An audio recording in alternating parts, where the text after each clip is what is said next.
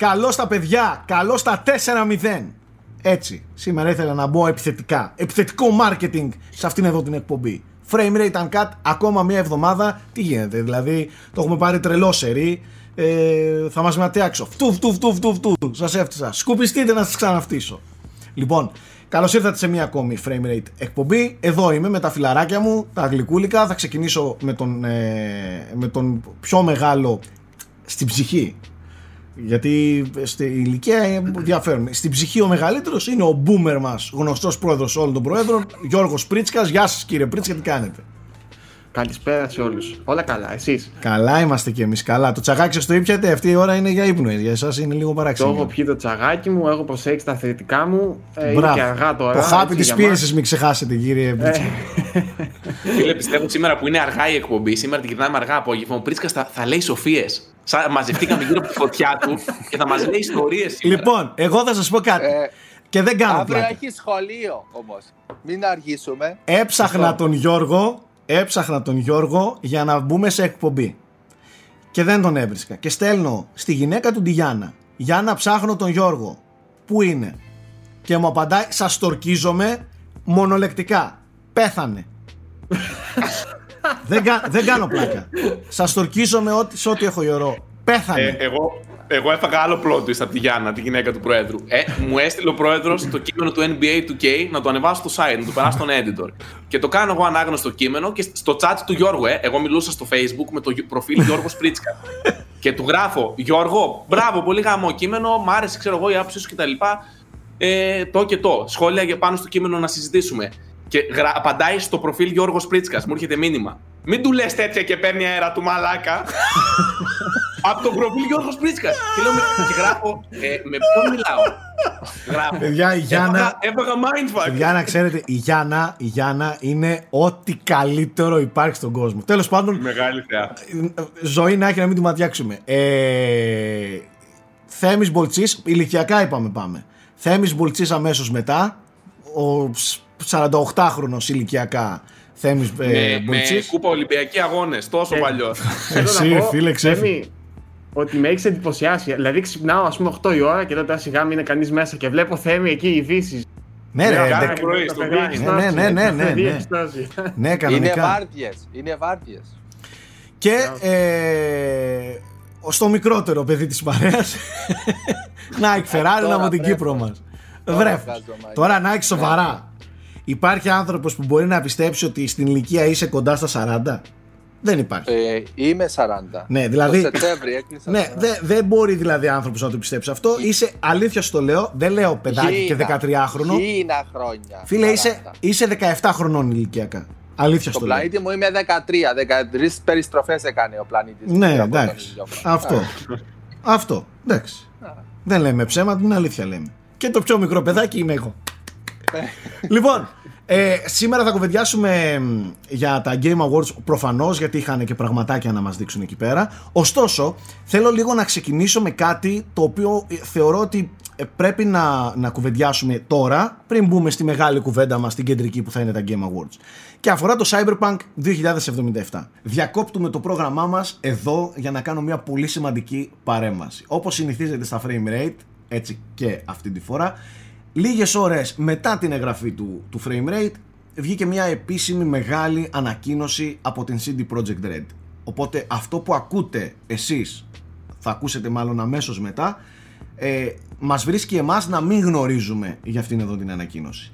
Σε αυτήν εδώ την ανακοίνωση την οποία μπορείτε να διαβάσετε στα ελληνικά αναλυτικά στο unboxholics.com θα σας έχω link κάτω στην περιγραφή Μεταξύ άλλων η CD Projekt ζητάει συγγνώμη για όλο αυτό που έχει συμβεί. Ε, Αναφέρει το λάθος της ότι έπρεπε οπωσδήποτε να υπήρχε περισσότερη διαφάνεια στο όλο θέμα με, τις, ε, με την έκδοση των ε, κονσολών. Μας δίνει ένα πρώτο χρονοδιάγραμμα για το πρόγραμμα των μεγάλων updates που θα ακολουθήσουν. Μας μιλάει για τον Ιανουάριο, μας μιλάει για τον Φεβρουάριο. Επίσης ε, ένα πάρα πολύ σημαντικό κομμάτι της, ε, της ανακοίνωσης αφορά στο refund δηλαδή το ότι οι παίκτες μπορούν να πάρουν τα χρήματά τους πίσω. Ζητάει υπομονή από τον κόσμο. Κάντε υπομονή αν το αγοράσατε θα το φτιάξουμε το παιχνίδι. Αλλά όσοι δεν μπορείτε να κάνετε υπομονή μπορείτε να δώσετε το παιχνίδι πίσω και να πάρετε τα χρήματά σας πίσω. Είτε το έχετε retail, είτε το έχετε digital, είτε το έχετε σε PC, είτε το έχετε σε κονσόλα, μπορείτε να, και όσο και αν έχετε παίξει, μπορείτε να δώσετε πίσω το Cyberpunk και να πάρετε πίσω τα χρήματά σας. Νομίζω υπάρχει και ένα χρονοδιάγραμμα μέχρι πότε μπορείτε να το κάνετε. Ε, αυτό διαβάστε την ανακοίνωση για περισσότερα. Παρένθεση, αυτό θα ήταν καλό να ακολουθηθεί και από άλλες εταιρείες σε παρόμοιες καταστάσεις. Οπότε, σας αφήνω να παρακολουθήσετε το υπόλοιπο frame rate. Bye. Θέλω να πω ότι την προηγούμενη εβδομάδα ε, έκανα ένα λάθος και είπα την άποψή μου, την ε, τότε επιφανειακή άποψή μου για το παιχνίδι από τις πρώτες 14-15 περίπου ώρες που είχα παίξει. Αυτό είναι ένα λάθος που κάνω πάντα. Απλά είμαι ενθουσιώδης. Δεν ήταν λάθος. Ναι, ρε, θα σου πω γιατί ήταν λάθος. Απλά άλλαξε πλέον με το που έπαιξες περισσότερο. Το, ναι, ακριβώς. Το λάθος μου ήταν ότι εγώ κλασικά είχα ενθουσιασμό να σας μεταφέρω, να σας πω πράγματα για το παιχνίδι που έπαιζα και τα λοιπά και ενδεχομένως θα δημιούργησα μια εικόνα λανθασμένη από αυτό που τελικά θα δει. Βέβαια, είχα ενημερώσει, και αυτό δεν πρέπει να το ξεχνάτε, ότι δεν είναι review, δεν είναι η τελική μου άποψη και ότι αφορά τις πρώτες 15 ώρες για το παιχνίδι. Και μάλιστα στο ανέφερα... PC. Στο PC, θα τα πω αυτά, και μάλιστα ανέφερα και πολύ συγκεκριμένα ότι ενδέχεται αυτό να αλλάξει. Για την ώρα εγώ το βλέπω έτσι το παιχνίδι. Να σημειώσω επίσης ότι εκείνη η άποψή μου ε, η πρώτη επιφανειακή άποψη από ένα παιχνίδι που διαρκεί 60, 70, 100 ώρες εγώ έπαιξα τις 15 δηλαδή μιλάμε ότι έπαιξα ας πούμε το, τα δύο δέκατα. Έτσι. Ε, και μάλιστα δεν είχα από ό,τι συνειδητοποιώ τώρα που το προχωρώ στο, στο main quest δεν είχα παίξει σχεδόν τίποτα. Έτσι δηλαδή είχα παίξει πολύ λίγα πράγματα. Πιο πολύ βόλτες έκανα στη τέτοια και side quest και κάποια activities ε, έτσι συμπλήρωσα τις 15 ώρες τέλος πάντων να σημειώσω επίσης ότι την προηγούμενη εβδομάδα που, ε, που μιλούσα για το Cyberpunk δεν είχα καμία απολύτως εικόνα για το τι συμβαίνει στις κονσόλες. Εγώ έπαιξα την PC έκδοση, παίζω την PC έκδοση σε ένα PC που όπως γνωρίζετε είναι κτίνος. Σε ένα PC που είναι super high-end, με πολύ ακριβή κάρτα γραφικών, την καλύτερη που κυκλοφορεί στην αγορά, με πολύ καλό CPU, με RAM, με καλό SSD, με τέλος πάντων με ένα super high-end PC και έλεγα ότι όντως εγώ βλέπω ένα πράγμα πανέμορφο. Και δεν αλλάζει αυτό. Είναι όντως πανέμορφο το παιχνίδι και το παίζω πανέμορφα ε, στο δικό μου το PC. Και μάλιστα το παίζω και λίγο καλύτερα από αυτό που έπαιζα την προηγούμενη εβδομάδα. Γιατί πήρε drivers από την Nvidia dedicated, πήρε κάποια ε, updates που αφορούσαν την απόδοσή τους σε PCs κτλ. κτλ.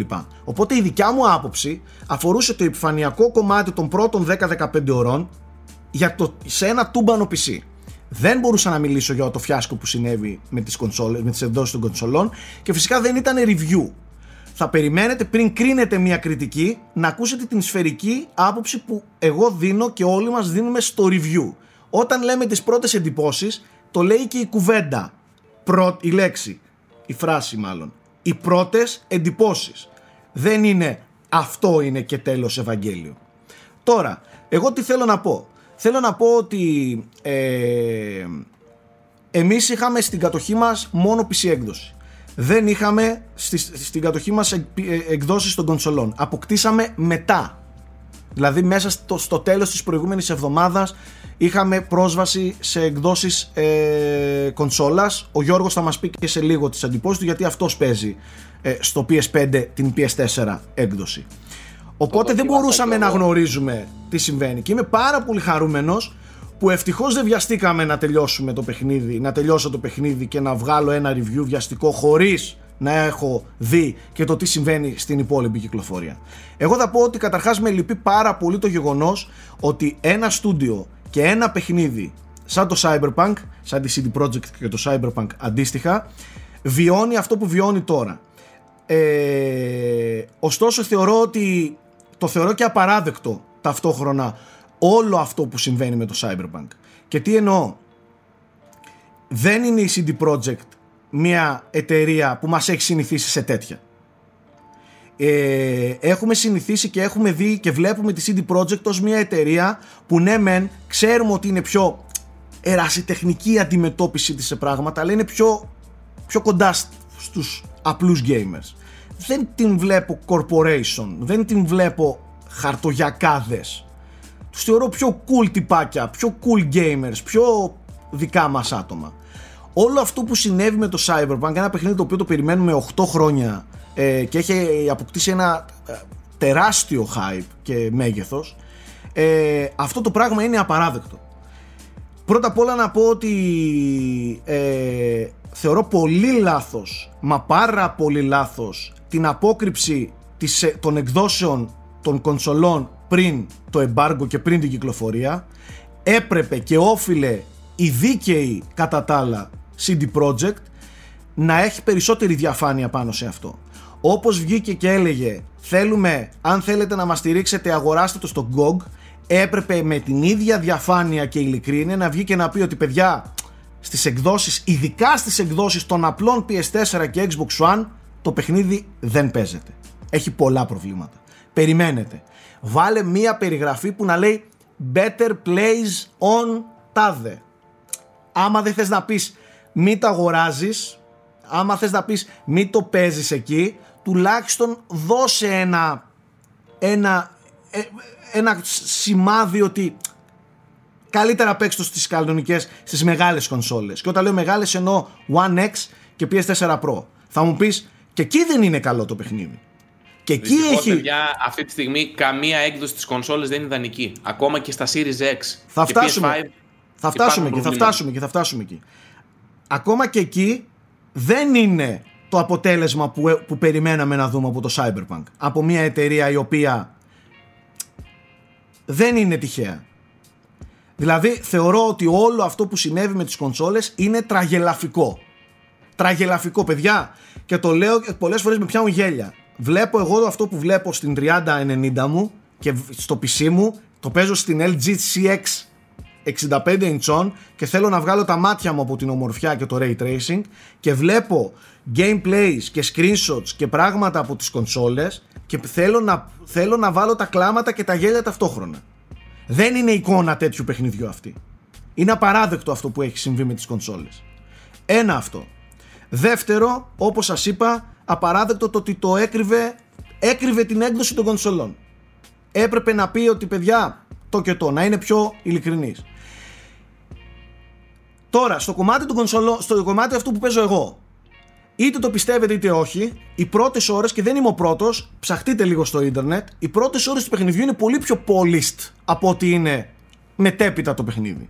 Δηλαδή, οι πρώτες, τα, τα, το- η πρώτη εικόνα είναι πολύ πιο εντυπωσιακή από ότι αυτή που αρχίζει και φαίνεται μετά και ανοίγεται. Αν και, και εδώ θέλω να υποστηρίξω τον εαυτό μου, Σάκη, όταν λες είναι πιο εντυπωσιακή η πρώτη ώρα, εννοείς προς τον τεχνικό τομέα. ως προς τον τεχνικό τομέα, να μην δηλαδή. παρεξηγηθεί και- Θα, θα, θα, θα, θα σας πω, θα σας πω. Ε, η, το παιχνίδι είναι polished. Όταν λέω δηλαδή τεχνικά και οπτικά και, και είναι πιο δουλεμένο οι πρώτες ώρες του παιχνιδιού. Πιο ωραία, πιο ομαλά κυλάνε. Φινιρι... Φινιρισμένο. Πιο φινιρισμένο, πιο γυαλισμένο το παιχνίδι από ότι μετά. Έτσι. Βέβαια και έλεγα πριν ότι για να υποστηρίξω και τον εαυτό μου, ξεκαθάρισα πολλές φορές στο προηγούμενο frame rate ότι έχει πολλά bugs ακόμα και σε αυτό που παίζω εγώ. Έχει πολλά glitches ακόμα και σε αυτό που παίζω εγώ. Αλλά περιμένω να δω και τι θα συμβεί με τα day one patch, να δω τι θα συμβεί με τα hot fixes που έρχονται και τα patches. Για να έχω και μια πιο σφαιρική άποψη και μια πιο αντικειμενικά σωστή άποψη ε, πριν δώσω το review μου και γι' αυτό δεν έχω δώσει το review μου ακόμη. Θέλω να δω, ε, πρώτο, δεν το έχω τελειώσει ακόμα, τώρα το τελειώνω, πιστεύω. Ε, αλλά ήταν πολύ καλό το ότι τελικά έπρεπε να περιμένουμε να δούμε τι θα συμβεί. Τώρα λοιπόν αυτό που θέλω να πω είναι ότι από ένα σημείο και μετά το παιχνίδι παιδιά στο θέμα glitches και bugs είναι απάλευτο. Ακόμα και σε αυτό που παίζω εγώ. Δεν θέλω να δω τι γίνεται στα άλλα, στις άλλες εκδόσεις με, που έχει και όντως τεχνικά frame drops. Αυτά εγώ δεν τα έχω. Δεν έχω, δεν έχω κρασαρίσματα. Δεν έχω frame drops. Δεν έχω stuttering. Δεν έχω pop-up έντονο. Όπως έχουν στις κονσόλες. Αλλά πολλά bugs. Πολλά glitches. Εχθές το έλεγα στο Θέμη πριν. Έπαιζα κάποια φανταστικά side quests. Γιατί τώρα ασχολούμαι πολύ με αυτό. Θέλω να δω πολύ το τριγύρω γύρω από το Cyberpunk.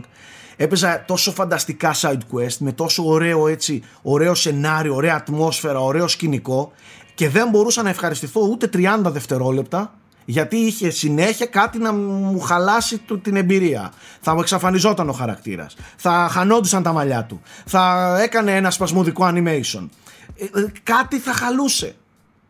Δηλαδή, το παιχνίδι είναι τόσο καλό, είναι, είναι, το σενάριο μου αρέσει τόσο πολύ, το τεχνικό, το, ο τεχνικός τομέας σε αυτό που βλέπω εγώ, τόσο όμορφο με το ray tracing που πολλές φορές ρίχνει αγώνια και αδικείται το ίδιο το παιχνίδι από τον ίδιο του τον εαυτό.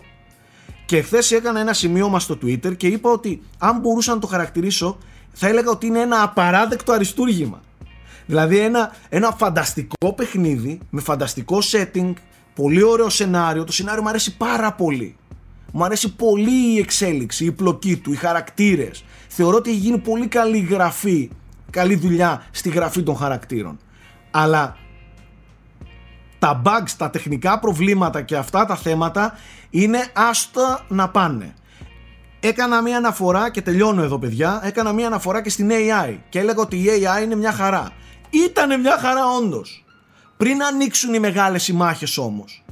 Πριν γίνει δηλαδή, πριν ανοίξει πολύ το gameplay, πριν πας στα side quest που εκεί γίνεται χαμός και είναι λιγότερο polished τα side quest από ότι είναι τα main quest στο κομμάτι της AI δεν έβλεπα μάχες έξω. Δηλαδή τα περισσότερα που έλεγα ότι είναι ok η AI ήταν σε close corridor, σε μικρά δωμάτια, πιο scripted σκηνικά και έλεγα εντάξει, ok είναι η AI. Σε μερικά σημεία κιόλας την έβλεπα και έξυπνη. Ε, μετά όμως αυτό, και αυτό άρχισε να αλλάζει. Αυτό που βλέπω δηλαδή εγώ τώρα και αυτό έχει θέματα. Κάποιες φορές δουλεύει πολύ καλά η AI, κάποιες φορές όμως έχει χοντρά θέματα και πολλά θέματα είναι τεχνικής φύσεως, εξαφανίζονται pop-up εχθροί, σπασμωδικά animations. Εκεί όντως χαλάει την εμπειρία και πώς βλέπεις και αντιλαμβάνεσαι την AI του χαρακτήρα. Τέλος πάντων, εγώ για να κλείσω. Το παιχνίδι ακόμα θέλω να το παίξω κι άλλο πριν εκφέρω την ολοκληρωτική μου άποψη. Και επειδή μιλήσαμε πολύ, πολλοί κόσμος νόμιζε ότι λέω για, για, για τεράστιο μέρος του παιχνιδιού. Πρακτικά είχα παίξει το 1 έβδομο, το 1 όγδοο του παιχνιδιού. Δεν, δεν αλλάζει τίποτα ως προς το πόσο καλό παιχνίδι είναι. Ε, συνεχίζω να απολαμβάνω και να, και να θεωρώ ότι να απολαμβάνω. Να, να, να, να αντιλαμβάνομαι ότι μιλάμε για ένα πολύ καλό παιχνίδι. Με πολύ ωραίο σενάριο, με πολύ δουλεμένο κόσμο. Αλλά αυτή τη στιγμή βάζει μόνο του το ίδιο το Cyberpunk, η ίδια η CD Projekt, τα χέρια της στα μάτια και βγάζει τα δικά της μάτια. Δεν αδικείται από κανέναν. Δεν την κράζουν άδικα η ίδια της αυτή τη στιγμή λούζεται τα λάθη της. Και κλείνω με το, με το εξής. Εάν δεν έβαλε η CD Projekt delay στο, στο δικό της παιχνίδι, βάλτε το εσείς. Μην το ακυρώσετε το παιχνίδι στα μάτια σας. Το παιχνίδι αξίζει. Είναι πολύ καλό παιχνίδι. Αλλά όχι ακόμα. Δηλαδή, στο μυαλό σας, αφού αγαπάτε το CD Projekt, αφού αγαπάτε και περιμένατε το, το Cyberpunk, ακόμα και αν το αγοράσατε, ακόμα και αν το αγοράσατε, εγώ σας λέω. Αν θεωρείτε τους αυτούς σας ε, ότι κάνατε λάθος ότι το αγοράσατε, μην το δώσετε. Εγώ θεωρώ ότι οι τύποι δεν θέλω να πιστέψω ότι είναι απαταιώνες. Θα φέρουν τα fixes, ήδη έχουν τρομοκρατηθεί και το ένα fix μετά το άλλο και τα updates στο GOG βγαίνουν συνέχεια αυτό, αυτό, αυτό, αυτό, update, ναι, fix, fix, fix, fix. Θεωρώ ότι σε δύο, σε ένα, σε πέντε, σε, σε κάποιους μήνες αυτό το παιχνίδι θα είναι άλλο παιχνίδι από αυτό που παίζει τώρα ο κόσμος. Ειδικά ο κόσμος που δεν έχει super high-end ε, μηχανήματα. Ε, τα περισσότερα, μάλλον περισσότερα στο review μου όταν ε, έρθει αναλυτικά. Γιώργο, πες μας λίγο για την έκδοση του PS5 που παίζεις εσύ, η οποία να σημειώσουμε δεν είναι PS5 έκδοση, είναι η PS4 έκδοση παιγμένη στο PS5. Ναι. Ε, ξέρεις τι, πρωτού πάω στο, στην έκδοση του PS5 που έχω γύρω στις 5 με 6 ώρες έχω παίξει, οπότε δεν ξέρω κι εγώ αν έχω τόσο ολοκληρωμένη εικόνα να σας πω. Ε, εγώ δεν είμαι τόσο επίκης με τη CD Projekt όσο εσύ Σάκη, γιατί ήξερε πολύ καλά τι έκανε και είναι ένα παιχνίδι που είχε πάρα πολλά pre-orders και είναι μια καλή ευκαιρία να θυμίσουμε δεν κάνουμε ποτέ pre-orders παιχνίδια. Αυτό ποτέ δεν το έχω καταλάβει εγώ. Ναι, Άντε να κάνεις τη συλλεκτική, αλλά pre-order την ναι. απλή έκδοση, τη, τη, την online έκδοση, την digital, γιατί την κάνεις pre-order, γιατί να μην έρθει; Και ξέρεις κάτι, ο κόσμος είχε την ίδια εντύπωση που είχαμε όλοι μας και εσύ που εξέφρασες πριν ότι α, η CD Projekt δεν είναι τόσο corporate και είναι λίγο πιο φιλική προς το χρήστη και την εμπιστευόμαστε και κάτι τέτοιο. Ναι μπαρούφες, μαλακίες, πάμε παρακάτω. Όλα είναι οικονομία. Εν τέλει, ναι. Τελείωσε. Όλα αυτά είναι PR. Όλα. Είτε θα προσεγγίσεις με μια φιλική προς τον χρήστη, ας πούμε, που πλάσε την εικόνα της CD Projekt, είτε όχι. Σκέψου Γιατί, οι επενδυτέ αν θες να το δούμε- αυτού του project τι πίεση έριξαν και αυτοί μέσα στο τραπέζι. Σκέψου πόση επιρροή έχει ένα Παιδιά, τέτοιο δεν το γιγαντιαίο συζη- δεν το project συζητάμε. από, από, από το κομμάτι των επενδυτών. Καταρχάς, είναι φανερό ότι δεν ήθελαν να το καθυστερήσουν άλλο, ενώ έπρεπε να φάει καθυστέρηση. 100%. Σίγουρα, τουλάχιστον η έκδοση των 100%. 100%. Τουλάχιστον οι κονσόλες έπρεπε οπωσδήποτε. Δεν το συζητάμε αυτό. Αυτό λέω. Αλλά δεν μπορούσαν να χάσουν άλλο την εορταστική περίοδο. Δεν μπορούσε να πάει Ιανουάριο. Προφανώς Ναι. και ο κόσμος ήθελε και θα αγόραζε πολύ περισσότερο ένα παιχνίδι βγαίνει το Δεκέμβρη από τον Ιανουάριο. Ε, οπότε για μένα από αυτό είναι μια κακή κίνηση. Ξεκάθαρα δηλαδή. Ε, οπορτουνιστική και κακή κίνηση από μέρους της δεν μπόρεσε να τα βγάλει πέρα με τον προγραμματισμό της με τίποτα. Ένα παιχνίδι που ήταν να βγει από το Μάρτιο, Απρίλιο, έτσι.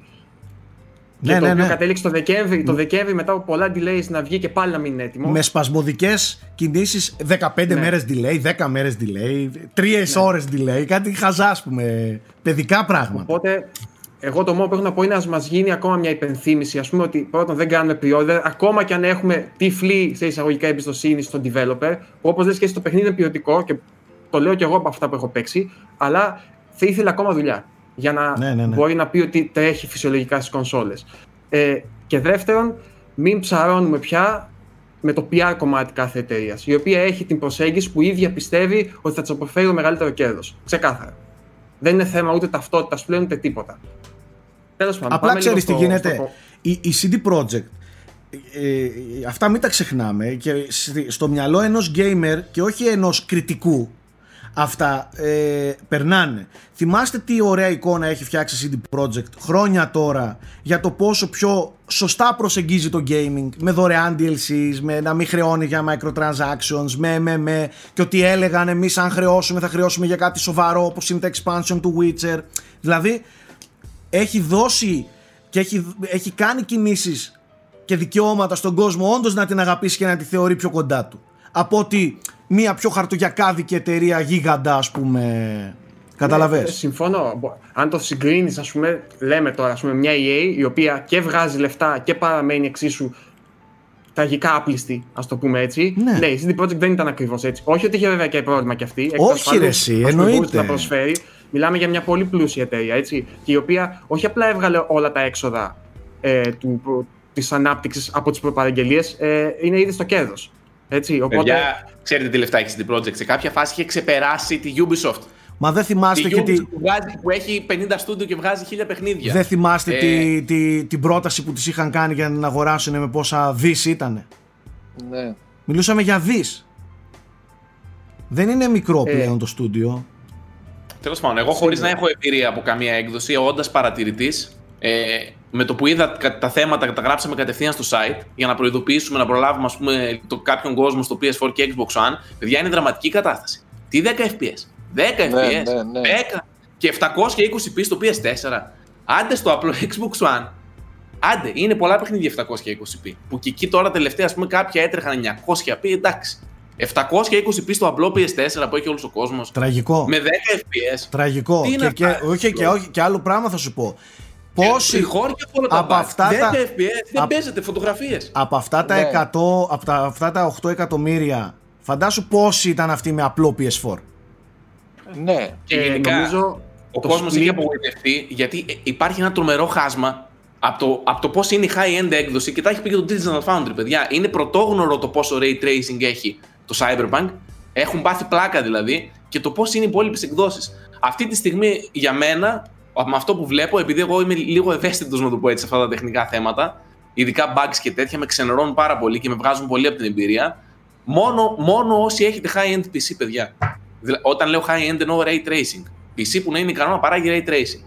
Ναι, ναι. Εκεί Ε, πέρα, ναι. εκεί πέρα αυτά που RTX βλέπω, 2000 έχω- και 3000 αυτές. Έχω πάθει σοκ με τα γραφικά. Περίμενε λίγο, Θέμη, Να. γιατί αυτό που μου λες μου φαίνεται λίγο αντιφατικό. Τα bugs είναι στον κώδικα του παιχνιδιού, δεν έχει σχέση με Δεν το. μιλάω για τα bugs. Δεν μιλάω για τα Α, bugs. Λέω εννοείς χώρια για- από τα bugs. Εγώ σου Α. λέω ότι και, και σαν γραφικά είναι απογοητευτικό Ναι, στα επειδή κατάλαβα ότι τα Όχι, bugs και, είναι στα, κάτι εκτός και στις παιχνιδιού. high-end ε, τέτοιες ε, ε, τα bugs και τα glitch είναι πάρα πολλά.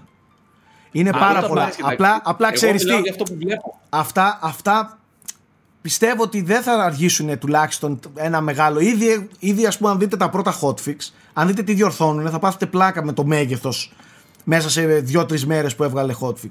Πιστεύω Εντάξει, δηλαδή σε αυτά ένα ήταν- μήνα αυτό θα φτάσει σε πολύ καλό επίπεδο. Καταλαβες; Μην ξεχνάς ότι αυτές ήταν όλες οι διορθώσεις που έκανα από τη στιγμή που το παιχνίδι έγινε gold μέχρι τη στιγμή της κυκλοφορίας του Ναι, ναι, ουσιαστικά. ναι, ναι, δηλαδή ναι. και ήταν και 20 γίγα αυτό που κατέβασα εγώ ήταν 17 γίγα, 18. Τέλος Ναι, πάντων, το εγώ να day πω one. ένα τελευταίο πράγμα θέλω. Όσοι παίζετε σε απλό PS4 και σε απλό Xbox One, Δεν- Σταματήστε το το. παιχνίδι- Σταματήστε Ναι, το. Όχι, είναι σημαντικό αυτό που θέλω. Ένα λεπτάκι. Επειδή το παιχνίδι έχει πολύ έντονο temporal anti-aliasing, πάντε στα settings του παιχνιδιού Α, ναι. και κλείστε το film grain και το chromatic aberration. Βελτιώνεται πολύ το πόσο καθαρή είναι η εικόνα. Εγώ, άμα Κλείστε θες την αυτά- άποψή μου αυτά και αυτό που θα τις πω στο review είναι κλείστε την κονσόλα. Μην παίζετε το παιχνίδι τώρα. Αν κάποιος Να θέλει σας ντε πω και και καλά να Περιμένετε, παίξει, περιμένετε να πάρει patches. Περιμένετε να το, το είπε και το βελτιώσουν. Digital Foundry να κλείσετε αυτά τα δύο. Ναι, Χαλάνε ρε. την εικόνα. Δεν διαφωνώ, αλλά χαλάνε και την εικόνα για το παιχνίδι. Γιατί είναι καλό παιχνίδι, γιατί δεν το παίζει τόσο λάσπη. Ισχύει. Εγώ, παιδιά, ήμουνα στο τσάκ να το αγοράσω. Περίμενα, περίμενα να το πάρω στο Series X και δεν το πήρα τελικά γιατί δεν μπορώ, δεν μπορώ να ανοιχτώ αυτά τα Καλά, bugs. ειδικά δηλαδή, με εσύ, ξενερώνει. εσύ που έχεις το Series X, περιμένεις του χρόνου που θα βγει το update, το RTX που Αυτό, θα είναι ναι. και κουκλί και τελείωσε τώρα. Πλάκα κάνεις. Δεν έχει νόημα να το παίξεις τώρα. Τέλος πάντων. Πρόεδρε, είναι είναι πολύ τελείωσε. κρίμα. Ένα παιχνίδι που το Είναι περιμέναμε πολύ τόσο κρίμα καιρό, γιατί είναι και να πολύ βλέπω- καλό παιχνίδι. Είναι πολύ καλό το παιχνίδι. Αλλά είναι πολύ κρίμα όλο αυτό που σημαίνει. Πολύ κρίμα.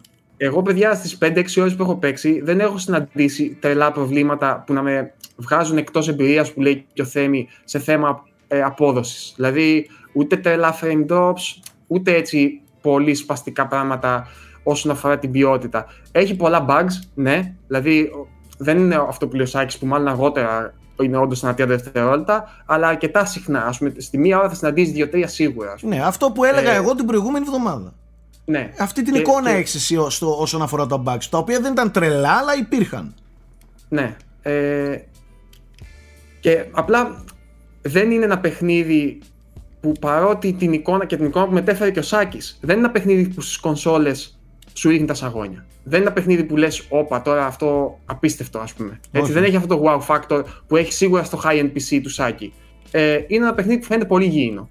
Φαίνεται σαν ένα παιχνίδι ε, τη- της προηγούμενης γενιάς πλέον, έτσι. Xbox Καλό One. παιχνίδι της προηγούμενης γενιάς, ναι, αλλά όχι κάτι τρομερά εντυπωσιακό.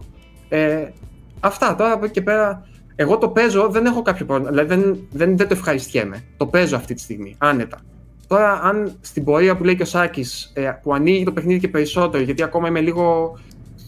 Α πούμε ότι είναι λίγο πιο γραμμικό το πράγμα. Είναι. Μέχρι να- Οι πρώτες να ανοίξει. 5-10 ώρες είναι γραμμικό, κο- δεν ανοίγει ούτε ο κόσμος, ούτε ο χάρτης, ούτε. Ναι, έχεις έναν ανοιχτό κόσμο και καλά, αλλά ουσιαστικά Ναι, ρε παιδί μου. κατευθύνεσαι πολύ συγκεκριμένα. Και ακολουθώ αυτό που μου λέει το παιχνίδι, οπότε ακόμα δεν έχω άποψη. Ε, αλλά ναι, τέλος πάντων, αυτό που θέλω να πω είναι αν έχετε PS5 και θέλετε να παίξετε την PS4 έκδοση και δεν σας νοιάζει τόσο το τεχνικό κομμάτι, ε, παίζετε. Δεν είναι αυτό το πράγμα στις, όπως είναι στις απλές. Τα bugs όλα όμως. δεν είναι bugs. Εγώ δεν έχω συναντήσει μέχρι στιγμής bugs που για μένα εκνευριστικό bugs είναι αυτό που κρασάει το παιχνίδι, αυτό που με αναγκάζει να ξαναξεκινήσω αποστολή, ξέρεις, τέτοια πράγματα. Τώρα το Α. αν. Τι μου έχει τύχει, ας πούμε. Με έχει τύχει να εξαφανίζεται παίκτης και να μένει μόνο το πιστόλι. Ε, Ε, ο- ο- τον Εντάξει. εχθρό, σου, ας χαλάει, πούμε. σου χαλάει το immersion, την εμπειρία. Ποιος ο λόγος Ναι. να χαντακώσει από τώρα το παιχνίδι; Έχουμε τόσα παιχνίδια να παίξουμε. Εντάξει, Για- εγώ δεν δεν μου χαντακώνεται Ναι. από αυτό, Εντάξει. ε, Γιώργο, το παιχνίδι. Άλλα πράγματα, ας πούμε, με ενοχλούν. Αλλά εντάξει. Όπως και να έχει, περιμένετε. Όπως λέει και ο Σάκης, απλά Ξεκάθαρα. περιμένετε. Κάντε λίγο υπομονή. Τόσα χρόνια περιμέναμε έτσι κι αλλιώς. Κάντε λίγο υπομονή. Είναι θέμα χρόνου να φτιαχτεί. Το παιχνίδι έχει πάει εμπορικά ήδη τέλεια. Αποκλείεται να το αφήσουν, όπως λέει και ο ούτε Σάκη. κατά διάνοια. Είναι θέμα χρόνου. Ναι, είναι θέμα Και χρόνου. θα, πιστεύω ότι θα κυνηγήσουν να διορθώσουν την εικόνα τους. Θα, Ε, ναι, αλλά δεν, πώς; δεν, Οπωσδήποτε αυτό πρέπει. είναι που προσπαθώ να πιστέψω και μάλλον αυτυποβάλλω και τον εαυτό μου. Δεν θεωρώ ότι πήραν τα λεφτά και φύγανε. Να το Κατάλαβες. διορθώσουν, αλλά η αρχική Δηλαδή εικόνα δεν θέλω να αυτή- το πιστέψω. Μπορεί να Παιδιά, γίνει. Είμαστε, Μπορεί να γίνει, Σάκη, αλλά, όχι, αλλά και μου είναι όχι. πολύ δύσκολο. είμαστε σε μια βιομηχανία που δεν είναι ε, one hit game, ας πούμε. Κάνεις ένα παιχνίδι και τελείωσες. Άμα θες να έχεις μακροχρόνια παρουσία ας πούμε, στον χώρο που φαντάζομαι ότι θέλει να έχεις την project, δεν κάνεις τέτοια πράγματα. Αυτό έλεγα και στο Twitter. Δεν τους θεωρώ τόσο απαταιώνες, ρε παιδιά. Δηλαδή πιστεύω κάποια στιγμή αυτοί έχουν φρικάρει τώρα να το διορθώσουν. Εγώ ξαναλέω ότι άμα δεν το έριξε, η- αφού δεν το έριξε η ίδια της το delay που έπρεπε, ρίξτε το εσείς το δικό σας στο μυαλό και παίξτε το σε δύο, σε πέντε μήνες. Είναι η καλύτερη Εγώ θα λύση δώσω- αυτή τη στιγμή. Και, και ξαναλέω να το θυμόμαστε αυτό όταν έπρεπε να πάρθει μια σημαντική απόφαση η οποία θα είχε μεγάλο οικονομικό αντίκτυπο, ποιότητας εναντίον αντικτύπου. προτίμησαν να έχουν τον αντίκτυπο παρά την ποιότητα. Να το θυμόμαστε αυτό, έτσι. Γι' αυτό ξαναλέω, όχι pre-orders, παιδιά. Δεν Όχι, ρε υπάρχει λόγος. παιδιά. Τώρα, ειδικά έβλεπα στο, στο digital στο Steam γιατί να κάνεις pre-order. Ένα Ναι, λόγο γιατί πείτε. στο, στο Τη PS4 συλλεκτική- Κύριε Σάκη, από το hype τους, επειδή σε αφήνει να το προκατεβάσεις το Μα παιχνίδι. αυτό είναι το θέμα. Έλα Αυτό ρε είναι το παιδιά θέμα. τώρα. για- σε- σε- 59 γίγα είναι, εντάξει.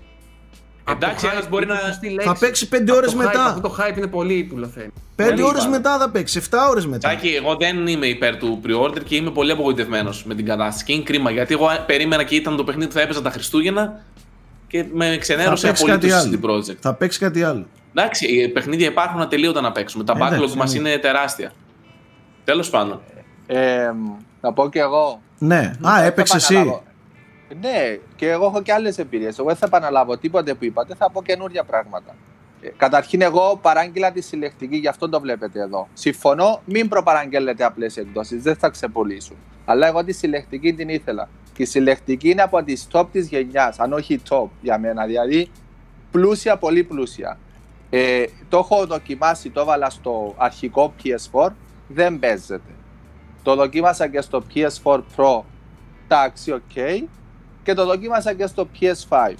Αρκετά καλύτερο. Όμως, με όλα αυτά τα bugs που υπάρχουν, δεν υπάρχει λόγος να βιαστείτε και να χαντακώσετε και το ίδιο το παιχνίδι, να αποκομίσετε μία χαντακωμένη εμπειρία, υποτονική εμπειρία, κακή εμπειρία. Έχει τόσα παιχνίδια να παίξετε, περιμένετε και παίξτε το μετά. Αν θυμάστε πριν 2-3 frame rates που με ρωτήσατε πότε θα το παίξω, σας είχα πει εγώ θα περιμένω το update. Και ταυτόχρονα με το update, εγώ γνώριζα ότι ένας τέτοιος τεράστιος κόσμος, ένα τέτοιο παιχνίδι, θυμίζω και πώς ήταν το Witcher στις πολύ αρχέ, και α, μεγάλοι κόσμοι της Ubisoft, προφανώς και θα ήταν γεμάτα bugs. Δεν υπάρχει λόγος να πάω να το χαντακώσω ή να, να, να Το- υπόκειμαι ή να αρκούμε. Η σε Rockstar δεν τα υπο- έκανε αυτά. Με το Οκ, Red, Red εντάξει, Dead ναι, ναι, Redemption αλλά- 2. Παιδιά, δεν- η, Rockstar, η Rockstar από πάνω της έχει την εταιρεία που φτιάχνει το NBA, την Take Two, που είναι η Εντάξει. Άπλιστη. Κι Δηλαδή- όμως τους ε, τους κουμάνταρε και όχι, έβγαλε το Red Dead της όπως πρέπει. Περιμένετε. Ας πούμε. Δεν υπάρχει λόγος. Βέβαια Όχι. είναι τόσα παιχνίδια. Όχι, όχι. Αλλά ντα- και ε, μάθημα, να γίνει μάθημα και, στην, και στη CD Projekt που κλονίστηκε λίγο η αξιοπιστία της και η εμπιστοσύνη που της δείχνουμε θα της γίνει μάθημα σε όλους γενικά μην ανακοινώνετε στους fans ημερομηνίας κυκλοφορίας. Κρατάτε τις, κρατάτε τις για τους corporate να βγάζετε εσείς τα τρίμηνα σας τα πλάνα στους fans μην τους, μην τους το ανακοινώνετε γιατί βάλετε τριπλοποδιά στον εαυτό σας Εν τω μεταξύ, εγώ ξέρει μετά γιατί. Πρέπει, Ναι. ε, μετά πρέπει, ας πούμε, ε, δηλαδή αυτό δεν ήταν έτοιμο, αλλά πόσες αναβολές. Δεν σήκωνε άλλη αναβολή. Ενώ αν σιώπαγαν στην πρώτη ανακοίνωση της ημερομηνίας κυκλοφορίας, θα είχαν περιθώριο για τρεις. Και να άφηναν, και να άφηναν, και να άφηναν το, το Ναι. when it's ready που λέγανε. When it's ready, δηλαδή το Ratchet and Clank. When it's ready, sometime, when it's ready, ας πούμε. Ε, Anyway, αυτός που θα κάνει το pre-order, έτρεξε και το έκανε το pre-order. Δηλαδή πάνε και κάνουν το pre-order όταν μάθουν η ημερομηνία κυκλοφορίας. Ε, όπως και να έχει. Δηλαδή το pre-order είναι pre-order. Πόσο μάλλον το αστείο των digital που είναι απεριόριστα κομμάτια. Όχι, δεν δεν, καλύπτει. δεν υπάρχει, όχι. Ε, ναι, ας πούμε. Δηλαδή ας τους γίνει μάθημα και Ε, περιμένετε. εγώ ξέρω γιατί παίξτε άλλα. χαλιέμαι. Εγώ ξέρω γιατί χαλιέμαι. Γιατί αναγκάζομαι να το τελειώσω τώρα. Ένα παιχνίδι που θέλω να το απολαύσω σε όσο δυνατόν καλύτερη κατάσταση γίνεται. Α, Review, ναι. Αναγκάζομαι λόγω του review να το παίξω όλο το παιχνίδι. Ευτυχώς έχει τα τρία life paths. Οπότε όταν το παιχνίδι γίνει καλό, εγώ θα παίξω το δεύτερό μου life path εκεί. Δεν πρόκειται να αγγίξω τώρα άλλο life path. Ε, γιατί θέλω να δω και τα τρία life path εγώ. Ε, τόσο μου αρέσει το setting και όλο το σκηνικό. Ε, απλά τώρα υποχρεωτικά ένα life path θα πρέπει να το τελειώσω για τις ανάγκες του review. Κατάλαβες; Εντάξει, ναι. Αυτό λίγο Και με θα έχεις και χαλάει. μέτρο σύγκρισης. Γιατί ξέρω ότι Μέτρο σε ένα σύγκρισης. μήνα, ακόμη και σε ένα μήνα, πολλά από αυτά που με χαλάνε τώρα δεν θα υπάρχουν. Δεν λέω για Εγώ τις το κονσόλες, βλέπω- λέω για, τις εκδόσεις του, για την έκδοση τη δικιά μου που παίζω εγώ στο PC. Εκεί τώρα οι κονσόλες το- κάποια μπορεί να μην σώζονται καν. Οι απλές εκδόσεις δεν ξέρω αν σώζονται. Απλές όχι, δεν, Δεν σώζεται, ξέρω. Είναι παιχνίδι. Το σκόπ Κρίμα. Κρί- Τι πάνε να πει δεν σώζονται. Κάνουν 70 ευρώ να σωθούν. Τι, τι ζητάς λεφτά; Άμα δεν είναι να μπορεί να κυκλοφορήσει το παιχνίδι στο PS4, να μην το βγάζεις. Ε, αυτό λέω. Να μην- δεν σώζονται, Δεν θα, σε, λέω. ε, δεν, Αυτό θα την, λέω. δεν θα την έλεγε κανείς τίποτα. Πήγαινε του για 2021 και βγάλει το μόνο PS5 series κονσόλες και PC. Αυτό Οι λέω. αναβολές, τι να οι, κάνουμε; αναβ- οι αναβολές όμως που τους βρήκαν πλέον στη νέα γενιά τους χάλασαν και το όλο logistic σύστημα γιατί πρόσεξε όλες οι, προ, όλες οι προπαραγγελίες των συλλεκτικών εί- είχαν ξελείψει, είχα, ήταν, όλοι, ήταν όλες οι π- οι συλλεκτικές pre-sold out για PS4 και Xbox. Γιατί τώρα πες, δεν θα βγάλουμε για αυτό, θα βγάλουμε για Xbox Series X. Βάζει τα καταστήματα να, να αλλάζουν τα pre-orders. Θα ήταν ολόκληρος χαμός. Να κάνω μια Οπότε- ερώτηση εγώ. Το, Ναι. Τουλάχιστον τα updates, τα upgrades των PS5 και Xbox Series X ε, εκδόσεων θα τα πάρουν δωρεάν αυτοί που έχουν τώρα PS4. Ναι, ναι, ναι. Ναι, είναι δωρεάν, ναι, αλλά δεν ξέρουμε πότε. Άστο Αλλά το πότε, εντάξει. Άστο, τουλάχιστον θα Τότε. πάρουν δωρεάν την έκδοση, εντάξει. Τότε. τότε. Οπότε- Το PS5 παίζεται, αλλά πάλι γιατί; Άστο πιο μετά. Ray Αυτοί, tracing, αυτοί που ξέρω. είχαν την άνεση να το αγοράσουν, Series αυτοί που X. είχαν την άνεση να το αγοράσουν, οκ, θα, θα ας περιμένουν. Το κακό και το άσχημο και το λυπηρό είναι για αυτούς που το αγόρασαν, δεν θέλουν να το παίξουν στην κατάσταση που είναι τώρα και δεν, είχαν και, άνε, και δεν έχουν και άνεση να το αφήσουν να περιμένει. Γιατί ήταν αυτά τα 70 ευρώ που έπρεπε να επενδύσουν για τα Ένας μπορεί Χριστούγεννα. να το πήρε, παιδιά, Ναι. το παιχνίδι που θα παίξει τα Χριστούγεννα. Αυτό λέω. Μάζευε 70 Δηλαδή, ευρώ πόσο καιρό να πάρει ένα παιχνίδι. Κάποιος από, όλη Δεν το την- έχουμε κάνει. από όλη τη γενιά, από όλη τη, τη νέα σεζόν, ας πούμε, ήθελε να παίξει το Cyberpunk. Είχε λεφτά για ένα παιχνίδι και αγόρασε το Cyberpunk και το βλέπω ότι δεν είναι παιχνίδι που μπορεί να παίξει τώρα. Αυτός έχει θέμα. Ναι. Αυτός Ε, πρέπει να το ακόμη πουλήσει. Κατάλαβες. Τι, Ακόμη άμα θέλει ένα να παίξει κάτι μάθημα άλλο. Τότε, ακόμη ένα μάθημα για όλους μας στην απλή την έκδοση, στην περίπτωση της απλής της έκδοσης, εάν σε χειριστή εταιρεία έχει τέτοια, τέτοια πολιτική που α, λίγο πριν το launch με τα embargoes της δεν γνωρίζεις τίποτα για το πώς τρέχει στην κονσόλα σου ακύρωσε το pre-order σου της απλής περίμενε να βγει και τότε πάρ την από το ράφι για την απλή μιλάμε αφού δεν έχεις εικόνα δηλαδή όταν Γιώργο, πήγαινε ο- ναι τι, Δυστυχώς την πέμπτη- είχαμε εικόνα, υποτίθεται. όχι αν δεν θυμάσαι, είχαμε Για το Δεν- εγώ- PS4. ναι, Εμένα δεν μου είχαμε. Είχαν δείξει, το- ξέρεις τι, είχαν δείξει μόνο το PS4 Pro και το Xbox One X. Δεν είχαν δείξει Α, ποτέ γιατί το εγώ είχα απλό δει το PS4. PS4. Οκ, το απλό όντως μπορεί να Δεν, είχα. δεν είχαμε. Δηλαδή την Πέμπτη που πας εσύ να δώσεις, είσαι έτοιμος να δώσεις 70 ευρώ για το παιχνίδι, δεν είχες εικόνα του PS4 σου. Μην το πάρεις. Ε, Πήγαινε αυτά, πίσω σπίτι. αυτά που έχω περίμενε. δει, αυτά που έχω Ναι. δει, το PS4 Pro φανταστείτε, θα, θα φτάσει σε επίπεδο το frame rate να πέσει στο 23-24. Έρχεται πιο κάτω, Σάκη. Βαράει και δεκάρια Πιο και το κάτω, PS4 δηλαδή- Pro. Αν οδηγήσεις στην πόλη και τρέξεις λίγο γρήγορα. και Εγώ να είδα, πάρεις, εγώ, είδα ξέρω το εγώ, βίντεο, εγώ είδα το βίντεο του Digital Foundry. Το βίντεο του Ε, ναι. Digital Foundry λέει ότι το PS4 Pro θα φτάσει μέχρι 23-24, 22 Στο εκεί. στενάκι εκεί πέρα μετά έρεπε σε 16 FPS μαλάκα. Αφού τη είδηση την ε, το έγραψα. Ε, για ειδήσεις τα κοιτούσα. Εντάξει. Σε γενικές γραμμές έλεγε όμως ότι είναι σαφέστατα πολύ καλύτερη. Ναι, αλλά οκ. Καλ- ε, Στη στη- μία είναι- μάχη που θα το κολλήσει Και θα σπάσει έλεγε, τα και, νεύρα. έλεγε, ναι, και έλεγε και έδειχνε ταυτόχρονα ότι και το GTA ας πούμε μέσα στην πόλη στο PS4 σε 23 FPS έπαιζε. Το PS3 αντίστοιχα. Ναι, Και ναι, δεν είναι μόνο το frame rate. Αν έχεις και 4K, το resolution σου βγάζει μάτια. ναι, ναι, εντάξει. Ε. Δηλαδή, Εντάξει. οκ, το πρόβλημα είναι πολύ έντονο στις... ειδικά στις παλιές, δεν εκεί υπάρχει χοντρό θέμα. Τέλος πάντων. Ε, στο review μου τα περισσότερα, παιδιά. Να περιμένετε το review. Και εγώ την επόμενη φορά θα ξαναπροσέξω πολύ να πω για ένα open world παιχνίδι 70 ωρών να πω την άποψή μου. Θα λέω ένα μ, μ και τελείωσε. Ε, Τέλος Θεωρώ πάντων. με το πρώτες εντυπώσεις το κάλυψες. Δεν Ναι, μπορεί κάποιος να κάποιοι σου πει. νομίζουν ότι έκανα review την προηγούμενη εβδομάδα. Δεν πειράζει. Αυτή. εντάξει. Δεν πειράζει, δεν πειράζει. Ε, The Game Awards. Είχαμε και αυτά. Ναι, Πριν- ήτανε, όλα αυτά συνέβησαν την ίδια μέρα, παιδιά, και την ίδια μέρα το πρωί είχε πέσει και το Messenger. Ένα χάος που επικρατούσε στο ίντερνετ. Ναι. Και- Δεν μπορούσαμε ούτε να μιλήσουμε. Και είχα τρομερά προβλήματα και με τα cloud saves και στο Steam και στο GOG. Δεν ξέρω, κάτι είχε Ο- μέχρι γίνει. Και το Instagram είχε προβλήματα, δεν ξέρω. Εκείνη Κάτι την είχε ημέρα η γίνει 10 εκεί, το, δεν το, μας ήθελε το, σαν Cloud ανθρωπότητα. Flare, το Cloudflare είχε κάτι σπάσει, κάτι είχε γίνει. Τέλος πάντων. Λοιπόν, Game Awards. Μέσα στην εβδομάδα είχαμε και αυτά. Το...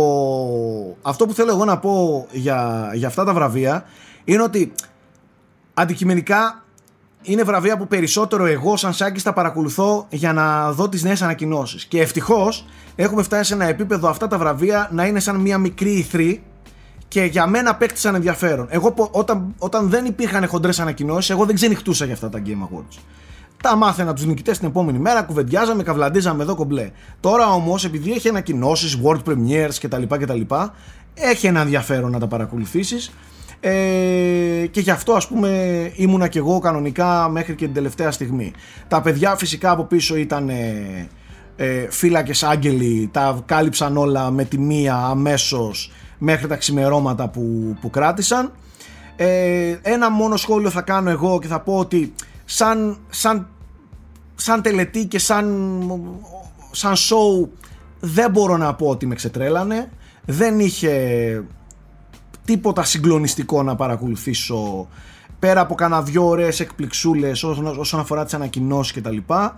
Και στο κομμάτι των βραβείων ε, θα πω αυτό και θα δώσω σε εσάς τη σκητάλη να πείτε ό,τι θέλετε. Πάνω κάτω ψιλοαναμενόμενα δεν είδα τρομερές εκπλήξεις. Χάρηκα πολύ που παιχνίδια τα οποία δεν περίμενα να αποσπάσουν τόσα βραβεία όπως το Final Fantasy πήρανε βραβεία, το Hades πήρε βραβεία, ακούστηκε πολύ ε, και πιστεύω ότι μέσα από τα Game Awards διαφημίζεται πολύ ένα τέτοιο παιχνίδι ε, και επίσης με χάλασε που δεν είδα, όπα, ο Snoopy, τι με τρόμαξε, ρε Snoopy, ε, ναι. jumpscare έφαγα. λοιπόν, και επίσης στεναχωρήθηκα που παιχνίδια όπως το Doom Eternal δεν πήραν τίποτα. Αυτό περίμενα τουλάχιστον σε κανένα δυο πραγματάκια το Doom Eternal να πάρει. Δηλαδή το Action πίστευα ότι έπρεπε να το πάρει το, πιστεύω ότι έπρεπε να το, πάρει το, το Doom. Από εκεί και πέρα δεν υπήρχαν ε, εκπλήξεις. Πάνω κάτω το είχαμε ψηλοπροβλέψει. Το The Last of Us πήρε πολλά βραβεία ε, σε πολλές κατηγορίες. Σε κάποιες επιμένω, παρόλο που σας φαίνεται παράδοξο, θεωρώ ότι δεν το άξιζε σε κάποιες κατηγορίες. Ε, όπως είπα προηγουμένως το Action έπρεπε να το πάρει το Eternal από εκεί και πέρα πολύ σημαντικό βραβείο το βραβείο του κοινού που ήταν για το, στο Ghost of Tsushima, το αγαπημένο παιχνίδι του Γιώργου Πρίτσκα και νομίζω και αυτό είναι ένα βραβείο που πρέπει να δίνουμε βάση και που ψηφίζει ο, ο απλός ο gamer. Από εκεί και πέρα τα λόγια σε εσάς. Κοίτα, εμένα συνολικά, επειδή τα παρακολούθησα live, τα βραβεία, OK, okay, ήταν πολύ φιλότιμη προσπάθεια εν μέσω πανδημίας να, να τους συγκεντρώσεις όλους, ε, να παράγεις όλο αυτό το show, γι' αυτό μπράβο τους που ο Geoff έβγαλε μια χρονιά ενώ ακυρώθηκαν όλα τα events της χρονιάς. Τα The Game Awards ήταν εδώ. Και χωρίς ευτράπελα. Και χωρίς ευτράπελα. Και χωρίς και... ευτράπελα. Κύλησαν όλα μια χαρά. Ναι. Μέχρι και οι αναλύσεις ε, στις κάμερες ήταν καλές. Μια χαρά ήταν. Μια χαρά ήταν. Ε, τώρα, ως προς τις ανακοινώσεις που ασχολήθηκα περισσότερο εγώ, εντάξει, OK. Okay. Είχε κάποια ενδιαφέροντα πραγματάκια, αλλά χειρότερα από άλλες χρονιές, μπορώ να πω. Ε, δηλαδή, πέρυσι, ας πούμε, είχε γίνει ο χαμός. Φέτος δεν είχε τόσα πολλά πράγματα. Εντάξει, πάμε είχε πάμε να δούμε κάποια πολύ hot. Έτσι. Πάμε ναι. να δούμε κάποια πολύ hot που ξεχωρίσαμε. Το hot που ήταν trending για ώρα στο ίντερνετ, μπορεί να μην ασχολούμαστε εμείς, αλλά ο Sephiroth ήρθε στο Smash. Οκ, okay, ήταν η νέα ανακοίνωση ε, για το roster από την Nintendo. Ε, είχαμε το Back 4 Blood ε, στην αρχή του show. Είναι από τους δημιουργούς του πρώτου Left 4 Dead. Θα τα πω λίγο τώρα έτσι και εστιάστε σε όποιο θέλετε. Το Back 4 Blood λοιπόν. Το οποίο είναι είχαμε... ακριβώς η ίδια συνταγή. Ναι. Τες, ε, τετραπλό co-op. Ε, είναι σαν πραγματικός διάδοχος. Ε, ακριβώς. Σαν sequel του Left 4 Dead είναι. Με τέσσερις διαφορετικούς χαρακτήρες, mm-hmm. ορδές από zombies, τέρατα κτλ. Gameplay-ακά δεν μπορώ να πω ότι ξετρελάθηκα. Το είδα λίγο κούφιο το shooting κομμάτι του. Με τα αίματα και αυτά. Το ήθελα λίγο πιο, πιο έντονο. Αλλά οκ, okay, νομίζω ότι είναι μια συνταγή πολύ δοκιμασμένη και εγώ θα το έπαιζα άνετα ε, με παρέα και χαβαλέ. Φαίνεται οκ okay όμως.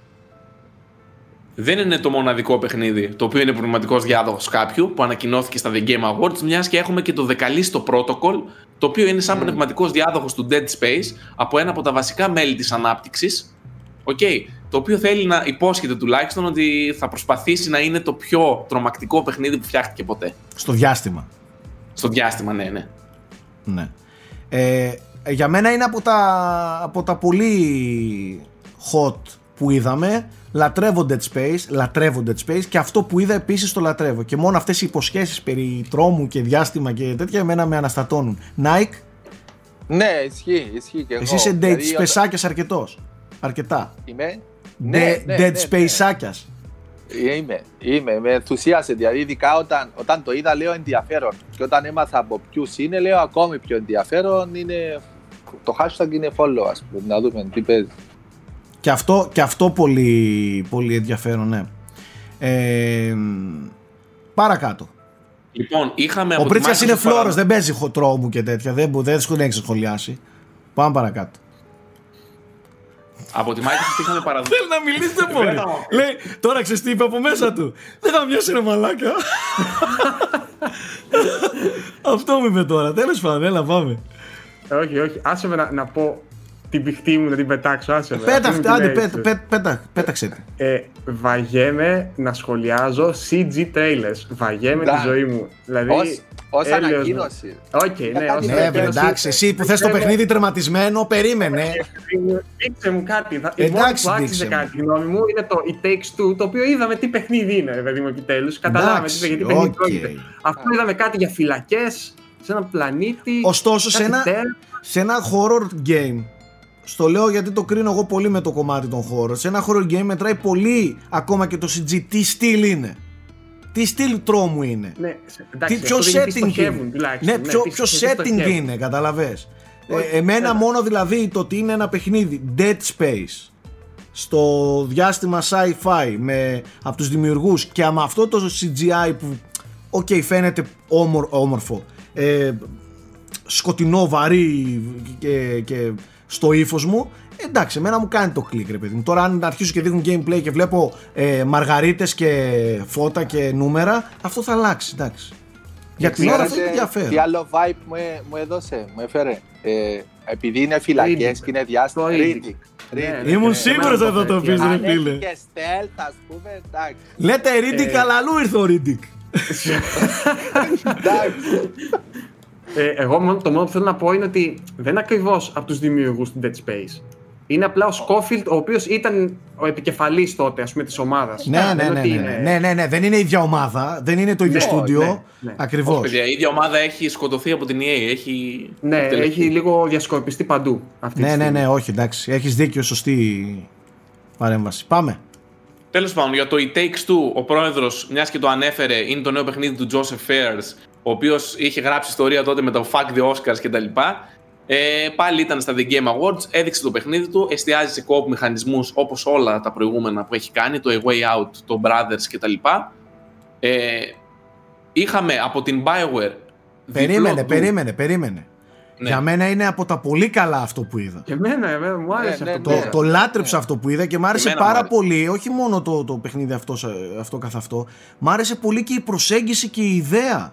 Δηλαδή το, το ότι ε, χειριζόμαστε τον πατέρα και τη, τη, τη μαμά που χωρίσανε. Ένα ζευγάρι, ναι. ένα ζευγάρι το οποίο έχει χωρίσει, έχει ένα παιδάκι κοριτσάκι νομίζω ε, και απλά βιώνουν μια περιπέτεια μέσα από τις κούκλες, από τα παιχνίδια του μικρόκοσμου του, του, της κόρης τους ή του αγοριού τους, δεν ξέρω τι έχουν ε, μου φάνηκε πολύ ενδιαφέρον που μαλώνουν, τσακώνονται αλλά συνεργάζονται ταυτόχρονα πιστεύω θα περάσει και πολύ ωραία μηνύματα αυτό το παιχνίδι ε, και σαν gameplay θυμίζει λίγο Mario Party αλλά με αφήγηση, παιδί μου. Δηλαδή, Μπράβο. και εμένα μου άρεσε, μου φάνηκε πολύ διασκεδαστικό για, ναι. για co Και και οι, και οι τύποι το έχουν έχει... πολύ με αυτό το co έτσι. Το, το δουλεύει εδώ και χρόνια αυτός, αυτό το ύφος. Και έχει και το πολύ ωραίο, όλα τα παιχνίδια το είχαν. Όχι το Brothers βασικά, το έχει το, το, το προηγούμενο. Το ότι, και... Ναι, μπορείς να πάρεις ένα παιχνίδι και, και να το παίξουν και οι δύο. δύο άτομα ένα παιχνίδι. Και όχι στον ίδιο χώρο. Ναι, ναι, και όχι, από online. Έτσι παίξαμε το A Way Out με τον Στρατούλη. Εγώ το είχα αγοράσει και παίζαμε από την Κρήτη αυτός εγώ από εδώ το ίδιο παιχνίδι. Ναι, Κάνεις προ, πρόσκληση έναν ακόμη δηλαδή με την κόπια σου. Αυτό. Ε, συνεχίζουμε; Πάμε. Ναι. BioWare. Είχαμε ένα διπλό ντου από την BioWare, η οποία έδειξε τα πρώτα πλάνα, ουσιαστικά πλάνα, okay, από το Dragon Age, ας το πούμε 4, δεν έχει επίσημο τίτλο ακόμα, και παρουσίασε και το επόμενο Mass Effect, το οποίο είχε ανακοινωθεί, αλλά είδαμε το πρώτο τρέιλερ.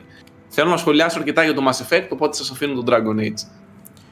Εγώ το μόνο που θέλω να πω για τον Dragon Age είναι ότι μου έκανε λίγο εντύπωση ε, η χρωματική του παλέτα. Είναι έτσι λίγο πιο πολύχρωμο από το κλασικό fantasy setting που, που και, όχι μόνο, η, και όχι μόνο η παλέτα του, και το εικαστικό όλο φάνηκε λίγο πιο cartoon, πιο fable. Πιο ναι, δεν, ναι, μπράβο, μπράβο, πιο fable, πολύ καλή τέτοια και λίγο πιο ανάλαφρο. Ε, Οκ, okay, για να δούμε. Α ας μην είμαστε προκατειλημμένοι, επειδή όπως ναι. είδαμε και τις προηγούμενες εβδομάδες, έχει η Bioware γενικά σαν να έχει χάσει λίγο την, Την τη φόρμα της. Ναι, και έχει χάσει και σημαντικούς ανθρώπους με τους οποίους είχε συνδεθεί το όνομά της. Ε, Παρ' όλα αυτά, δεν ξέρω. Α μην είμαστε προκατηλημένοι, ας περιμένουμε μακάρι να βγει κάτι καλό. Ωραία. Στα του Mass Effect τώρα, ε, το οποίο ακόμα δεν έχει τίτλο, είδαμε ένα τρέιλερ το οποίο τελειώνει ε, με τη Λιάρα να βρίσκει ένα νι 7 α, τμήμα το οποίο φαίνεται λες και είναι από το κράνος από το Mass Effect 3. Πρακτικά μ, αντιλαμβανόμαστε ότι φεύγουμε από το Ανδρομέδα, από το παρακλάδι που ξεκίνησε το Ανδρο- Ανδρομέδα και ξαναεπιστρέφει η Bioware στο παρακλάδι στο οποίο είχε μείνει το Mass Effect 3. Οκ, δεν θα μπούμε σε spoilers για το Mass Effect 3, μπορεί κάποιος να μην το έχει παίξει, αλλά πρακτικά σαν να γίνεται canon το ένα τέλος, όποια ήταν αυτά τα τέλη. Ε, μου αρέσει πάρα πολύ η προσέγγιση που έχει. Ε, η αλήθεια είναι ότι δεν είχα πολλές ελπίδες στο, στο παρακλάδι του Andromeda. Έχοντας παίξει το Andromeda δηλώνω οικτρά απογοητευμένος από αυτό που ήταν το Andromeda. Δεν μου άρεσε καθόλου εμένα προσωπικά. Ωστόσο αυτό είναι πολύ ελπιδοφόρο. Ε, πιστεύω ότι το να, να εξερευνείς το, το σύμπαν μετά τα γεγονότα του Mass Effect 3 και τις συνέπειες όλες αυτές που είχαν με μια Λιάρα η οποία την είδαμε να, να είναι ζαρωμένη γιατί έχουν περάσει χρόνια. Οκ, οι Ασάρι σαν, σαν ε, φίλοι ας πούμε έχουν 600 χρόνια ζωής. Οπότε πρακτικά η Λιάρα έχει βιώσει πάρα πολλά από αυτό το σύμπαν και θα τη βλέπουμε και αυτήν πώς θα είναι αλλαγμένη. Δεν ξέρουμε αν θα είναι η πρωταγωνίστρια, αλλά εν πάση περιπτώσει φαίνεται να είναι σε ένα μετά Mass Effect 3 σύμπαν στον Milky Way γαλαξία. Στον δικό Ενδιαφέρουσα σας. προσέγγιση. Στο- Στον δικό σας. Εσείς από άλλο. Δικό μας, όχι στον Nike. Εσείς από άλλο, Nike, το ξέρουμε αυτό. Εγώ πάντως θέλω Μένω συγκρατημένα αισιόδοξος εγώ. με αυτό το τρέιλερ ήθελα να σηκωθώ να χειροκροτήσω αλλά από την εταιρεία που μου έδωσε το Ανδρομέδα και, και από τα λάθη που έχει κάνει η Bioware τα τελευταία χρόνια εγώ απλά όπως λες και εσύ θα μείνω συγκρατημένα αισιόδοξος. δεν θα χειροκροτήσω ακόμη δεν θα μπω στο... Πήγανε και δύο πριν 10 μέρες. Ναι, ε, φοβάμαι πολύ. Ε, ας μας διαψεύσει και ας μας δώσει ένα σωστό Mass Effect όπως το αξίζει. Γιατί είναι πολύ κρίμα ένα τέτοιο franchise ε, να, να μείνει ως το τελευταίο με το Ανδρομέδα. Δηλαδή είναι μεγάλο κρίμα. Φέρτε ένα σωστό Mass Effect. 2023. Α, νομίζω ότι αργεί πάρα πολύ. Και τα Ένα. δύο πρέπει να αργούν. Δεν έχουμε πρόβλημα. Σταματήστε όλοι σας. Ας έρθει ως, όποτε είναι έτοιμο. When it's ready που έλεγε και η CD Projekt. When it's ready. Ο, πλέον, ο, σίγουρα when it's Σίγουρα πλέον when it's ready. Τώρα θα ακούμε, θα- μετά το Cyberpunk θα ακούμε και κυκλοφορία παιχνιδιού και θα λέμε Όχι ρε γαμότο το Νοέμβριο κυκλοφορεί, δεν μπορεί να πάρει λίγο delay. Όχι ρε γαμότο. Ω, ω. Λοιπόν, ε, μετά το διπλό ντου της Bioware, εν πάση περιπτώσει, η Microsoft φαίνεται σαν να είχε κάποιο event για το τέλος της χρονιάς, το οποίο είπε «Α, άστο το event, θα τα βάλουμε στα The Game Awards και είχε έξι ανακοινώσεις σχετικές με το Xbox. Η πρώτη και ίσως η σημαντικότερη που ήταν από την Microsoft αυτή καθ' αυτή είναι το νέο Perfect Dark. Όπως και με τα Fable, παίρνει μια νέα ομάδα ανάπτυξης, επιστρέφει η σειρά, πνευματικός διάδοχος, ε, βασίζεται στο Perfect Dark, ωστόσο λένε και γιατί παρακολούθησα και τη συνέντευξη που έδωσαν μετά η δημιουργία, ένα developer interview βίντεο στο κανάλι του Xbox, λένε ότι δεν θα κάνουν ε, μ- μόνο ό,τι έκανε το 1900 πότε έχει βγει τέλος πάντων το πρώτο παιχνίδι, θα το εκμοντερνήσουν με νέα στοιχεία, πιστοί Όχι, πάντα. πιο μετά. Α, όχι, ναι, έχεις δίκιο. Ναι, ρε, το Κάποιο 64 ρε παιδιά, το 98. 99. 98-99 Ναι, κάπου εκεί ήταν launch ήταν. τίτλος, το 96-97 δηλαδή, κάνα δι- καμιά διετία μετά. δηλαδή, Ε, το- 98-99 κάπου εκεί ήταν το. Ναι. πιστοί στις ρίζες, εν πάση περιπτώσει, του πρώτου παιχνιδιού, αλλά με μοντέρνα στοιχεία θα δώσουν μια Perfect Dark εμπειρία. Ε, άμα παρατηρήσετε το ποια άτομα είναι στην The Initiative, ε, φαίνεται αρκετά υποσχόμενο, τουλάχιστον από τα ονόματα. Τώρα τα σχόλια σε εσάς. Εγώ λόγω ηλικίας δεν έχω εμπειρία με τη σειρά. Ωστόσο, Έχει rare. Έχει rare μέσα η initiative. όχι, όχι. Ε, έχει πάρα πολύ Crystal Dynamics, έχει πάρα πολύ Santa Monica τη Sony, από τον God of War άτομα. Έχει μέχρι και Rockstar, έχει πο- πολλά άτομα. Πολύ μεγάλα. Κοιτάξτε να δείτε. Από Τα, μεγάλα τα, τα στούντιο. Perfect Dark δεν είχαν κάποιο στοιχείο που να χρειαζόντουσαν τους ήρωες developers που πρέπει να το ακολουθούν το στοιχείο του Perfect Dark.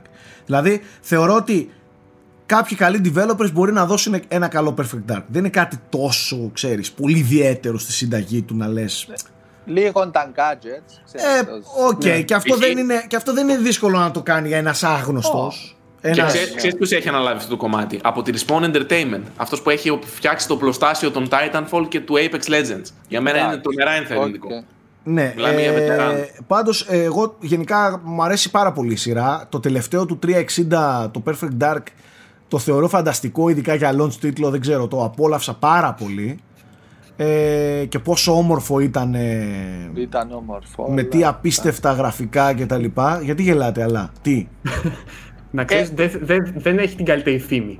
Ναι, και ε, ήταν. Και okay, γενικά καλά. είναι αυτό που όλοι προσπαθούν να ξεχάσουν ας πούμε, από τη σειρά. Γιατί, ναι. γιατί δεν ήμουν φανατικό του πρώτου Perfect ναι, Dark ναι, εγώ. Ναι, ναι. Αυτοί το μπορεί να απογοητεύτηκαν. Ήταν...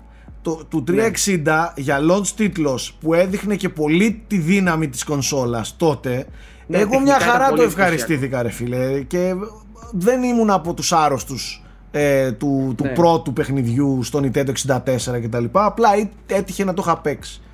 Το ε, Perfect Dark το οποίο να πούμε ήταν παιχνίδι άνω των 18, έτσι, το πρώτο στο Nintendo 64. Δηλαδή ήταν. Ναι, ναι, ναι. Ε, α, δεν θα πω ας πούμε βίο ιδιαίτερα, παιδί μου, αλλά για ήταν προς το ρεαλισμό. Ναι, ήταν. Καλά, για Nintendo το συζητάμε. Για Nintendo ήταν πολύ βίο, ναι. Αλλά ήταν για ρεαλισμό και νομίζω ότι αυτό που το έκανε να ξεχωρίζει ήταν η πολύ δημιουργική χρήση των όπλων που είχε, που επειδή ήταν κάτι σαν πνευματικός διάδοχος του GoldenEye τότε, αλλά ήταν αρκετά διαφορετικό. Είχε παρόμοια δομή στις αποστολές κτλ. Αλλά τα όπλα του το, το έκαναν κάτι σαν κατασκοπευτικό action παιχνίδι το, που μπορούσε να γίνεις αρκετά δημιουργικός, ας πούμε, με τα όπλα. Τώρα, εμένα μου, μου κίνησε το ενδιαφέρον και αυτό το οικολογικό κατασ, καταστροφή της οικολογίας κτλ.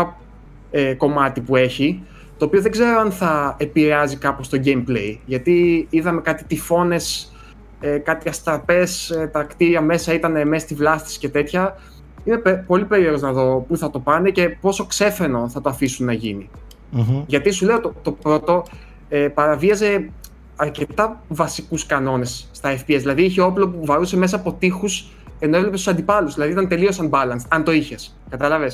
Οπότε δεν ξέρω. Ήταν πολύ παράξενο όμως, ειδικά το ήταν, πρώτο, ήταν, ρε φίλε. Δηλαδή, είχε εξωγήινους μέσα. Θυμάμαι δηλαδή, ότι και η καστικά δεν μου έχει αφήσει πολύ ωραία εικόνα.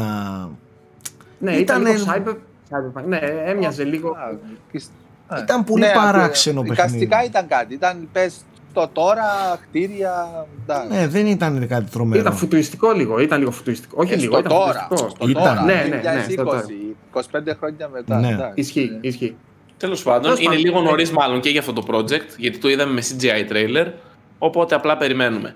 Ε, από την Microsoft τώρα αυτή καθ' αυτή πάλι είδαμε ότι το Microsoft Flight Simulator που έκανε αρκετό δώρο και πήρε και βραβείο στα The Game Awards θα έρθει στις κονσόλες Series S και Series X. Το αναφέρω ε, σαν είδηση γιατί θέλω να τονίσω ότι τα cross-gen πλάνα της Microsoft φαίνεται ότι Καταραίουν. Καταραίουν. Μέχρι και, ναι, μέχρι και ακόμα στα μέσα του 2021 ένα παιχνίδι που θα έρθει το καλοκαίρι του 2021 θα το αφήσει πίσω του Xbox One. Ε, το συγκεκριμένο ίσως δεν το τραβάει. Παιδιά είναι, παιδιά είναι τόσο, τόσο σχόλιο. Τεχνολογικά τέτοιο επίτευγμα το Flight που ειλικρινά δεν, δεν ξέρω πώς θα έτρεχε αυτό σε ένα απλό Xbox One. Λάσπη. Δηλαδή δεν, δεν ξέρω πώς θα έτρεχε. Pilot Wings. Ε, κάπως έτσι θα έτρεχε. Δεν, δεν, δεν υπάρχει. Πάντως εγώ θα το παίξω εκεί πέρα σίγουρα στο Series X. Είχαμε δύο ανακοινώσεις για συνεργασίες που ο Master Chief ήρθε στο Fortnite και το αυτοκίνητο του Cyberpunk ήρθε στο Forza Horizon 4. Αυτό είναι και... καταπληκτικό. 4K 60 FPS, ακατεβατά. Ορίστε, πάρτε Cyberpunk σε κονσόλα τέλος. και ε, το Ark 2 το έχω βάλει μαζί με τα της Microsoft γιατί ανακοινώθηκε λίγο μετά το show ότι θα είναι αποκλειστικότητα των Series S και Series X μαζί με το PC εννοείται. Δεν διευκρινίστηκε τι αποκλειστικότητα θα είναι αυτή, αν είναι χρονική, αν θα είναι για πάντα, το οποίο αμφιβάλλω.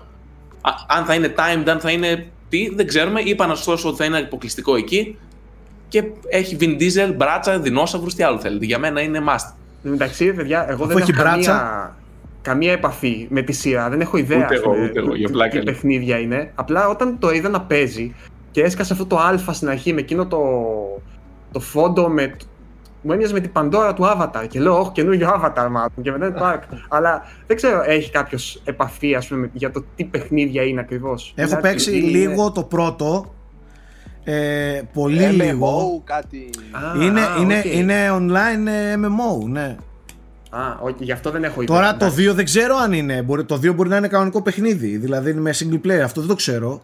Αλλά το Εν τω πρώτο μεταξύ, είναι survival, online, MMO. Είναι λίγο η συνταγή του ε, παράξενη και έχει πάρα πάρα πολύ κοινό.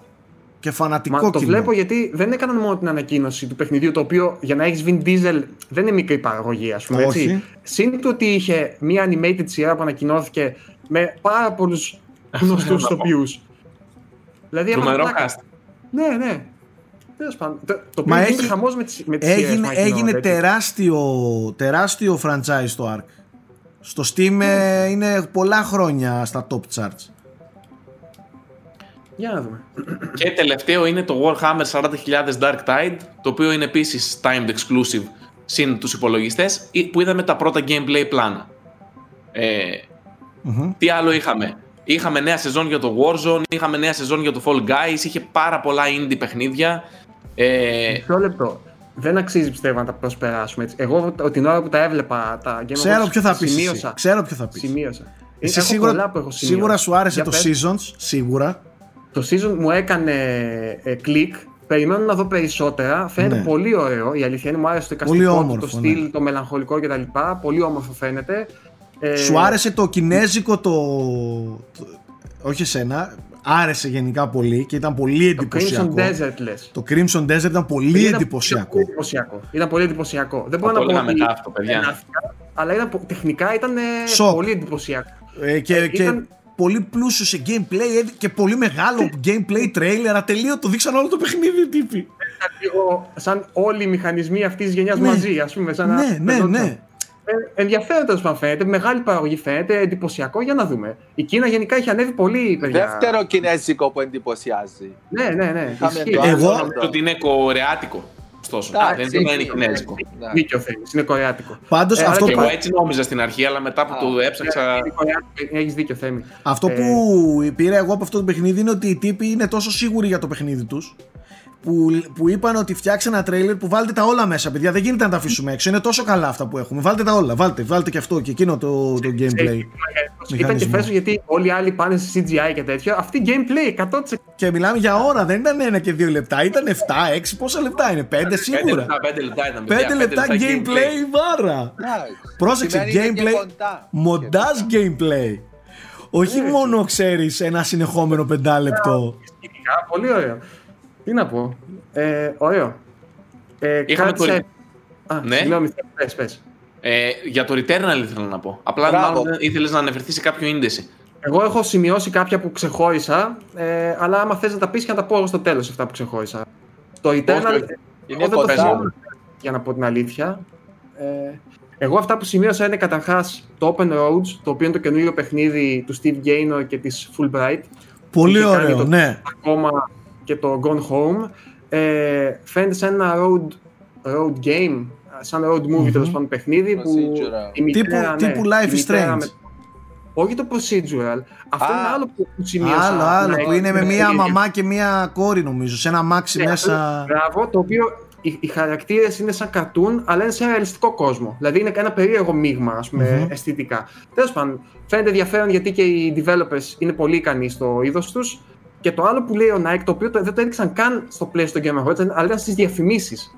Και δεν μπορούσα να καταλάβω αν είναι ένα παιχνίδι το οποίο έχει ήδη κυκλοφορήσει ή δεν το έχω ξαναδεί. Λέγεται Road 96. Είναι από τους δημιουργούς του Valiant Hearts ε, και κάποιο άλλο Κατάλαβα δεν θυμάμαι. ποιος. Α, του πρόσφατου που έπαιξα με, το, με τον πρώτο παγκόσμιο που ήταν. Έχω παίξει και Το, στην E3. το, με, το 11 κάτι λες εσύ μέσα. Ναι, VA, ναι, μπράβο. κάπως Α, έτσι. το Memories Retold. Α, 11-11. μην- Α, μπράβο. Ε, ε, Είναι από αυτούς. Ε, φάνηκε ενδιαφέρον. Είναι procedural ε, road game, όπου προσπαθείς να φτάσεις στα σύνορα από ό,τι κατάλαβα, Μμμ. μιας χώρας και σου συμβαίνουν διάφορα. Πολύ ενδιαφέρον μου φάνηκε και αυτό. Αυτά είχα σημειώσει και το It Takes Two, το οποίο το σχολιάσαμε ήδη. Ε, και ένα άλλο που στην αρχή που βγήκε και κυκλοφόρησε την ίδια στιγμή με τις σκιές που παίζεις. Που είναι σαν plat, puzzle platformer, αλλά παίζεις μόνο πίσω από πίσω το στις Shady σκιές. Part of Miles. Ναι. Ε, ενδιαφέρον μου φάνηκε γι' αυτό, αλλά περιμένω να δω κανένα review. Το έχει πάρει ο Λεωνίδας και θα δείτε σύντομα review. Τέλεια, τέλεια. Ε, Αυτά από... Τι άλλο είχαμε; Δείξανε Περίμενε, gameplay το των Nier Returnal- Replicant στο pre-show. Το. το... Πώς Το λέγεται; Ruin King είδαμε, της Riot επίσης. Το που είναι για κονσόλες ναι. και είναι RPG. Α, ναι, ναι. Single player Στον κόσμο του RPG. League of Legends. Ναι, στον κόσμο του League of Legends. Ε, Το, για το Returnal δεν σχολιάσαμε. ναι, Ναι, πες και είναι το. κοντά, Μάρτιο. Το οποίο κυκλοφορεί το Μάρτιο, δείχνει πάρα πολύ ενδιαφέρον. Αυτό είναι αποκλειστικό στο PS5. Ε, το setting του, το στυλάκι του, το μοναχικό ύφος. Εμένα μου αρέσει πάρα πολύ. Μακάρι, μακάρι να είναι καλό. Μακάρι να είναι καλό. Γιατί τρελαίνομαι πολύ για το setting του. Και πολύ Ποιος το κάνει ιδιαίτερο. αυτό, πείτε μου. Το κάνει η Housemark, Γιώργο. Ναι. Housemark λέγεται, ναι. Αυτοί ποιο είχαν βάλει πρόσφατα να δεις; Θα σας πω, παιδιά, αυτοί έχουν κάνει πολύ καλά παιχνίδια στην κατηγορία τους. Απλά νομίζω ότι ήταν όλα 2D. Και τώρα πρακτικά πάνε να πάρουν τις φιλοσοφίες και όλα αυτά που έμαθαν Έχει στις δύο μερικά, διαστάσεις. έχει μερικά γνωστούτσικα. Θα σας πω τώρα ποια έχει κάνει. Έκαναν το Matterfall, Next, Machina, το Μπράβο. Resogun, Alienation. Μάκινα, Α, ρε. ναι, α, ναι, ναι, ναι, ναι. Έχουν κάνει πολλά τέτοιες συνεργασίες Ναι, με τη ναι, Sony. ναι, Το ναι. Resogun ήταν launch του PS4 και, το Και τώρα έγινε- πρώτη φορά πάνε σε AAA κλίμακα. Σε συνεργασία με τα PlayStation Studios. Έτσι έχει βάλει πόρους η Sony και κάνουν AAA παραγωγή. Ε, έξυπνο. Να, αυτό που λέμε ότι η Sony ε, καλλιεργεί εκ των έσω, τέτοια κάνει. Δηλαδή παίρνει studios που έχουν τις δυνατότητες και τα μεγαλώνει ουσιαστικά σιγά σιγά. Μακάρι να τους Τα βγει ταΐζει. και αυτό. Δεν, δεν είναι δική της ομάδα, ωστόσο είναι χρόνια συνεργάτες. Ναι, εντάξει. Ξέρεις τι, Πάλι launch window. Ναι, launch Πάλι window. τους χρησιμοποιεί για launch window. Δηλαδή γι' αυτό και αφήνει τα άλλα για πιο μετά, όταν θα έχει γερόν install base. Ε, είχαμε το νέο expansion του Elder Scrolls Online.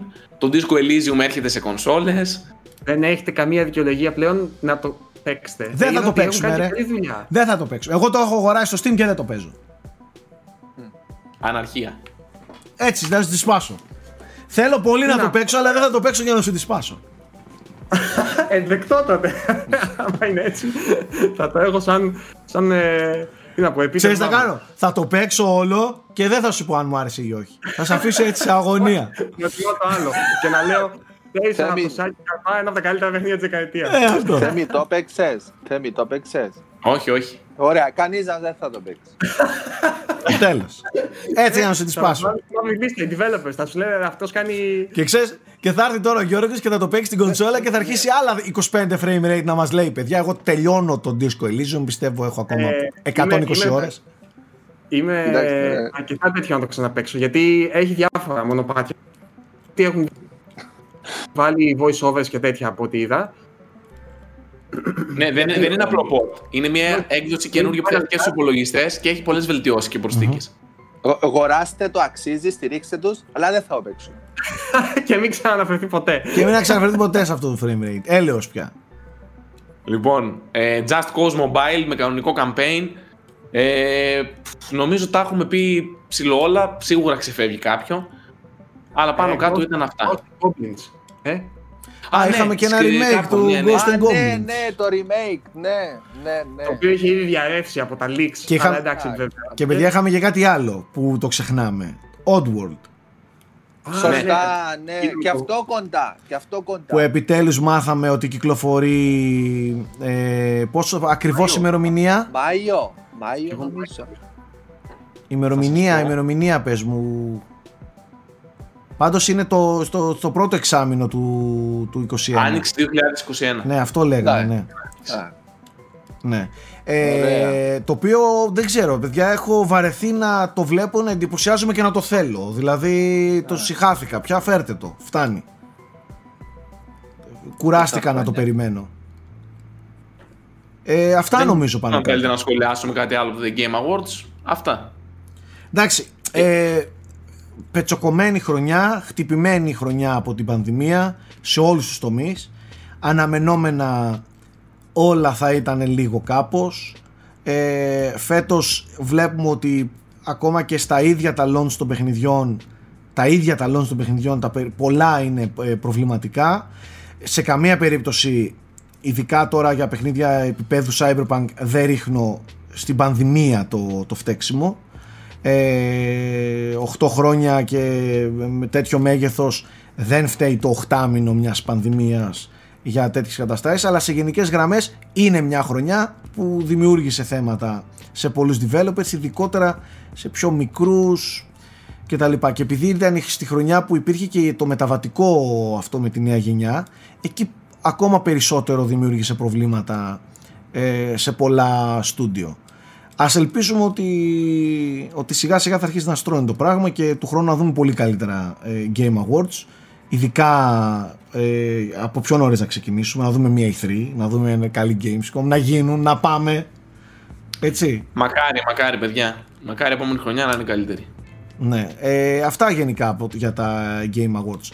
Για πείτε μου λίγο, πριν, πριν ε, αντικαταστήσουμε τον ε, Nike, ε, θα ξεκινήσω με τον Nike γιατί μπορεί να μην έχει και μπαταρία να μας φύγει και να τον χάσουμε. Mm πριν πάμε στο Now Playing, φαντάζομαι. Ναι, ναι, αυτό πάμε. ήθελα να πάω. Ναι. Αξίζει να πούμε και μια είδηση που προέκυψε μες στη εβδομάδα που ήταν ότι έχουμε επίσημα νέα για το Halo Infinite πλέον. Α, ναι, ρε. ναι, ρε. Και μου αρέσει που το λέγαμε με το θέμα ότι μέσα στο αυτό που να μιλήσουμε είναι το Halo. Για μίλα μας λίγο, θέμα, εσύ που τον παρακολουθείς πολύ πιο στενά. Είχαμε από την 343 πρακτικά έσπασε τη σιωπή της μετά από λίγο καιρό. Ε, γιατί μετά τον Ιούλιο είχαν προκύψει κάποιες ειδήσεις, αλλά πρακτικά δεν είχαν πει και κάτι ουσιαστικό μας ξεκαθάρισαν μέσα από μια σχεδόν 6.000 λέξεων έκθεση από την επίσημη σελίδα του Halo τι γίνεται με το παιχνίδι. Ε, έχει αναλάβει ως creative director του project ο Joseph Staten, ο οποίος είναι βετεράνος της ε, Bungie και έχει σε όλα τα, τα Halo της Bungie έχει βάλει πολύ πολύ σημαντικό ε, λιθαράκι. το λιθαράκι του όντας ε, writer του σεναρίου director και πολλά πολλά άλλα. Τέλος πάντων, είπε τις εντυπώσεις του. Λέει, στο πρώτο πράγμα που έκανα ήταν τις δύο πρώτες εβδομάδες να παίξω το παιχνίδι. Το τερμάτισα, λέει, δύο φορές και έμεινα έκπληκτος, λέει, με αυτό που έχει κάνει 343. Έχουν κατανοήσει, λέει, πλήρως το τι στοχεύαμε με το, με το αρχικό μας όραμα για το Halo πριν κυκλοφορήσει το Combat Evolved, αυτό που θέλαμε να φτιάξουμε τότε. Και το έχουν αποδώσει με τη σημερινή τεχνολογία, με αυτή την open world κλίμακα και με όλο αυτό που, έχει κάνει, που προσπαθεί να κάνει το Infinite λέει ότι έχουμε πάρα πάρα πολύ δουλειά να κάνουμε ακόμα. Δεν είναι το παιχνίδι στα πρότυπα ποιότητας που έχουμε θέσει για το Halo και γι' αυτό πήραν με την απόφαση να το καθυστερήσουν για τέλη 2021. Το παιχνίδι πάει για εορταστική περίοδο 2021 και πέταξαν στο Twitter και την ε, ε, μπηχτή, το πούμε έτσι, ότι θα βγει στις 15 Νοεμβρίου, επέτειος 20 χρόνων από το αρχικό Xbox και από το αρχικό Halo. Λογικά 15 Νοεμβρίου, παιδιά, το Halo Infinite, ανέλησαν πάρα πολύ εκτενώς το τι πήγε στραβά με τον τεχνικό τομέα και το τι ακριβώς θα κάνουν, με πολύ τεχνικούς όρους που δεν θα σας κουράσω τώρα. Έχουν πει δηλαδή π.χ. ότι, δεν ότι ο Craig δημιουργήθηκε επειδή δεν δούλευε το σύστημα των animations των προσώπων στους NPCs και ότι, θα βάλουν, και ότι δεν είχαν τελειώσει το σύστημα των, ε, του τριχώματος για να βάλουν στα, στους brutes ρεαλιστικό τρίχωμα. Ε, έχουν πει γιατί ήταν έτσι άχρωμο το παιχνίδι, γιατί δεν είχαν προλάβει καν να βάλουν post-processing ε, color correction. Είπα δεν θα σας κουράσω και τα λέω. Ωραίος είμαι. Τέλος πάντων, είναι πάρα πολύ αναλυτικές οι πληροφορίες που έβγαλαν για ό,τι θα κάνουμε το τεχνικό κομμάτι. Έβγαλαν κάποια νέα screenshots τα οποία είναι in-game και φαίνεται πολύ βελτιωμένο το τεχνικό κομμάτι. Φαίνεται από το μενού οι πανοπλίες των χαρακτήρων και φαίνονται όντως πολύ πιο όμορφες. Και ειδικά σε σχέση με το Halo 5 το άλμα είναι μεγάλο και πολλές πληροφορίες για το multiplayer, είπαν ότι θα υπάρξει beta, είπαν τι θα συμβεί με το customization. Τώρα το σχόλιο όμως, σαν έναν που το παρακολουθεί φανατικά το Halo, είναι ότι κάπως πάνε να το διορθώσουν εκείνον τον μπάχαλο που πήγε να γίνει με το Infinite. Πάλι συγκρατημένα αισιόδοξος. Να δούμε, μακάρι να βγει σε καλό αυτή η αναβολή. Εγώ πιστεύω θα βγει σε καλό. Τουλάχιστον δεν το βγάλανε και τρέχουν να το διορθώσουν. Ναι. Με, με εξαίρεση που σας είχα ξαναπεί, τα armor coatings φαίνεται να κάνουν κάτι για να βγάλουν τα λεφτά τους επειδή το multiplayer θα είναι free to play. Πέρα από αυτό, μου αρέσουν πολύ αυτά που διαβάζω και ακούω. Μένει να δούμε. Μακάρι, έχω εμπιστοσύνη στον Staten, είναι βετεράνος της Bungie. Πάντως ένας, ένας χρόνος είναι πολύς για delay. Δηλαδή έχουν σκοπό να αλλάξουν πολύ το παιχνίδι. Ξέρεις τι, με εντυπωσίασε το ότι είπε ο Staten ότι το τερμάτισα το παιχνίδι. Που πάει να πει ότι το παιχνίδι σαν campaign είναι τελειωμένο. Ε, αφού θα κυκλοφορούσε δύο μήνες μετά, ρε, δεν θα ήταν. Ε, οπότε ποτέ δεν ξέρεις σε τι κατάσταση ήταν. Μπορεί τώρα να το έσπροχναν. Όπου πάνε να πει ότι άμα είναι τελειωμένο το περιεχόμενο, έχουν ένα χρόνο να το βάλουν κάτω και να το τελειοποιήσουν. Μακάρι να βγει καλό. Έχει ανάγκη σειρά είναι τελειωμένο το campaign, έτσι. Ξέρουμε ότι το Halo ένα κομμάτι από αυτό είναι το campaign. Γιατί είδες ότι αφιέρωσαν πολύ μεγάλο κομμάτι στις live υπηρεσίες και πώς ακριβώς θα λειτουργούν ε, όταν βγει. Εγώ το μόνο που θέλω να ρίξω σαν ερώτηση, παύλα αλλά το πίπερο εδώ πέρα, είναι μιας και παίρνει άλλο έναν χρόνο να αναβολεί.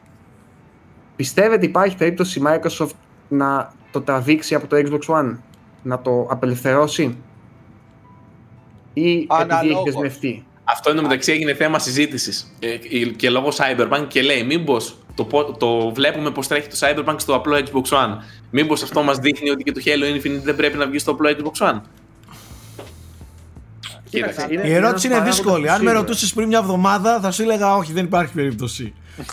Τώρα, με όλα αυτά που βλέπουμε, δεν ξέρω, ρε φίλε. Και δεν ξέρω αν είναι. Από τη μία, από τη μία θέλω να πω ότι προτιμώ να δω μια next gen, πλήρως next gen έκδοση και να αφήσουν πλέον οι εταιρείες πίσω τις προηγούμενες κονσόλες γιατί θεωρώ ότι σε πολλά τις τραβάνε πίσω από, από την άλλη είναι άσχημο να το πεις αυτό γιατί υπάρχει κόσμος που δεν μπορεί να επενδύσει και έχει επενδύσει τώρα πρόσφατα στις κονσόλες και δεν πρέπει αυτός ο κόσμος να μείνει ξέμπαρκος και τέτοια. Βέβαια στην περίπτωση του Xbox δεν μένει ακριβώς ξέμπαρκος γιατί έχει το Game Pass, έχει ένα εκατομμύριο σκασμό, ένα σκασμό από παιχνίδια που θα υποστηρίζεται κτλ. Ε, Μπρος γκρεμός και πίσω ρέμα είναι. Μπορεί κάποιος να έχει αγοράσει Xbox One X για να παίξει Halo, ας πούμε. Κατάλαβε. Εγώ δεν νομίζω ότι θα τους αφήσουν τους χρήστες. Ε, X, εντάξει. σω να πούνε αυτό. Better Α, μόνο το base. Ναι, ή κάτι ας πούμε. όχι, όχι, από... παιδιά. Το να βγει μόνο στο One X και να μην βγει στο One το απλό είναι έγκλημα. Γιατί είχαν υποσχεθεί και είχαν δεσμευτεί ότι δεν θα υπάρχουν One X. Όχι, ρε παιδιά. Ειδικά η Microsoft που δεν θέλει να βλέπει πλατφόρμες αλλά μόνο ένα, Xbox. Τι λέτε; Επίσης, δεν γίνεται αυτό που λέτε για τη Microsoft, γιατί αυτή τη στιγμή ξεχνάτε ένα μεγάλο παράγοντα. Άμα δείτε όλες τις δηλώσεις των στελεχών, λένε στοχεύουμε τους 3 δισεκατομμύρια gamers. Πώς το στοχεύουν μέσω του xCloud. Το xCloud δουλεύει με Xbox One αυτή τη στιγμή. Οκ. Okay. Ναι, σωστά, Οπότε ναι. για να δουλεύει το παιχνίδι στο σύννεφο, που το σύννεφο νοιάζει τη Microsoft, θα υπάρχει το Xbox One. Αυτό. Κοιτώντας λίγο πίσω από τα παρασκήνια της. Ναι, Microsoft. θεωρώ πολύ τραγικό να μην. Ε, και πολύ δύσκολο να αγνοήσει, ξέρω εγώ, την, την πλατφόρμα Xbox. Τέλος πάντων, ε, σαν γενικό σχόλιο, εγώ πιστεύω ότι μόνο καλό θα του κάνει. Μακάρι δηλαδή και αντικειμενικά είναι προς τιμήν της που και αναγνώρισε και τράβηξε νωρίς το φιάσκο ε, και μίλησε με ειλικρίνεια set happens. Θα το, θα το διορθώσουμε. Και κινήσεις βελτίωσης και γρήγορα, γρήγορα αντανακλαστικά έδειξε. Να φέρει άτομα πιο έμπειρα να, να, να, να κόψει και κεφάλια που δεν έπρεπε να υπάρχουν. Και έφεραν αυτό το αποτέλεσμα. Και γενικά φαίνεται ότι μέχρι στιγμής έχει γίνει καλός χειρισμός του λάθους χειρισμού. Μέχρι τώρα. Ε, επιμένω και, και θα το λέω συνέχεια το Halo πρέπει οπωσδήποτε να επιστρέψει στην ενεργό δράση. Είναι ένα franchise με τεράστια ιστορία και με πολλές προπτικές. Αν μου λέγατε ότι είναι ένα franchise που δεν μπορεί να έρθει στο 2020, δεκτό. Δεν, δηλαδή το συγκεκριμένο franchise μπορεί για πλάκα με όλο το σύστημα, το online, το multiplayer, το open world πρέπει να επιστρέψει το Halo. Δεν γίνεται να, να βλέπουμε Master Chief στο Fortnite μόνο. Δεν γίνεται με τη Microsoft η οποία επενδύει σε παιχνίδια, επενδύει σε αγορές, επενδύει χρήματα στο να φέρει και να, να, να, να δυναμώσει το κομμάτι του development δεν γίνεται να λείπει το Halo. Φέρνεις Fable, φέρνεις Gear, σωστά πλέον. Ε, τα Forza πάνε τρένο, ε, μέχρι και Perfect Dark έφερες. Το Halo πρέπει να έρθει σωστά, τέλος. Αυτό. Το, το Forza έχει και Warhawk, οπότε και εκεί 4K 60. Φέτος μέσα το Forza παίξαμε και το Cyberpunk και το Halo που δεν έχουμε. και έχει, έχει event που είναι Halo με τη μουσική, ναι, ναι, με την κορτάνα. Το είδα, το έπαιξα, το έπαιξα. Δεν σε ξέρω αν σας το είπα. Έπαιξα, έπαιξα Forza να δω πώς τρέχει στο Series X και τελικά έχω παίξει 30 ώρες. το έχω λατρέψει το, το, το, παιχνίδι, το Horizon 4. Άστο. Και έπαιξα και αυτό το event με το Halo και έλεγα στον Θέμη, τον τρόλαρα απέναντι που καθόταν και του λέω πολύ καλύτερο Halo από το Infinite στο Forza. Φανταστικό feeling. Πολύ ωραίο. Αυτό το Forza την έχει σώσει τη Microsoft. Αυτοί που φτιάχνουν το Forza Horizon, φτιάχνουν το Fable, τους έβαλαν και. τα, όλα, όλα. τα, τα μαζέψουμε εμείς, παιδιά. Τέλος πάντων. Ε, πείτε λίγο τι παίζετε, αν έχουμε κάποιο έτσι νέο, για να προχωρήσουμε στο κομμάτι του κινηματογράφου και των τηλεοπτικών σειρών. Εγώ, Εγώ νέο... Πες, Nike, πες. νέο δεν έχω. Ε, ε, ολοκλήρωσα το, το Spider-Man, το main campaign. Ε, μ' άρεσε πολύ, όπως είπα είναι ο ορισμός του παιχνιδιού, ήταν διασκεδαστικό όλο και στο universe του Spider-Man με τους εχθρούς, με το σενάριο, με όλα, με τους συμμάχους του. Ε, κάνει κάποια φάση θα παίξω και το Miles Morales που θα είναι ωραία η μετάβαση. Ξεκίνησε από, το, από αυτόν το Spider-Man. Ανυπομονώ πλέον για το 2, πώς θα το εξελίξει το στούντιο. Και θα συνεχίσω τώρα με τα, με τα 3 DLCs, παίζω το πρώτο. Συνεχίζει στην ποιότητα στο όλο σύνολο του βασικού campaign και έχω ακόμα δύο και εντάξει, το πάω. Αυτό μετά, είπαμε. Αυτό μετά. Έχω, έχω πολλά να παίξω. Οπότε αυτό εντάξει, δεν περιμένω. Θέμη; Ε, εγώ ήθελα να πω και μιλούσα με το Σάκη, δεν ξέρω αν το είχα αναφέρει στο frame rate. Τον Οκτώβριο είχα ξεκινήσει το Doom Eternal και είχα παίξει μόνο την πρώτη πίστα και ήμουν και λίγο κουρασμένος εκείνο το βράδυ. Μιλάμε με τον Σάκη την επόμενη μέρα. Λέω, δεν με, ξέρω εγώ, δεν με ξετρέλανε το Doom. Τι να σου πω, μία από τα ίδια, δεν ξέρω. Με, μέτρε εντυπώσει. Και πες, ότι σε έκραζα και σε έλεγα μίλες μαλακίες. Με, έκραζε, μου έλεγε, με έθαψε, με έθαψε. Τέλος πάντων, έρχομαι χτες προχτές, σβήνω το save μου και λέω: Εντάξει, δεν ήταν η μέρα σου, πάμε από την αρχή. Και έχω παίξει πολύ περισσότερο τώρα και θέλω να πάρω ένα μαστίγιο για να αρχίσω να χτυπιέμαι έτσι. Και λέω: Τι βλακίες έλεγες. Τι βλακίες έλεγες. Παιδιά, Doom Eternal δεν υπάρχει. Παιχνιδάρα. Τέλο. Το πόσο παιχνιδάρα είναι. Τέλος, παιχνιδάρα. Ε, πολύ πλούσιος σε μηχανισμούς, έχεις πάρα, πάρα, πάρα πολλά εργαλεία χωρίς να σε πνίγει το παιχνίδι. Και μόλις νιώ, νιώσεις τα, τα controls ε, και, και μπεις στο ρυθμό τους, στη μουσική του, όλα αυτά είναι μια απλά απόλαυση. Το απολαμβάνεις. Το απολαμβάνεις. Και έχουν βάλει και αρκετό platforming μέσα που εμένα μου αρέσει πάντα στα παιχνίδια. Και αυτό δίνει στο pacing ε, ένα ακόμα εργαλειάκι για να σου κρατάει το ενδιαφέρον και να μην είναι αρένα, αρένα, αρένα, αρένα. Και είναι τρομερό μέχρι στιγμής. Είναι θυστικό, παίρνεις το controller και απλά απολαμβάνεις. Πάρα πολύ ικανοποιημένος στο Doom. Θα έχετε νεότερα μόλις το τελειώσω. Εντάξει, ε, το, το συγκεκριμένο επειδή το έπαιξα και στο PC, ποντίκι πληκτρολόγιο σε αυτό το παιχνίδι, φίλε, με οθόνη υψηλών hertz. Γεια σας. Ναι, ναι. Γεια σας.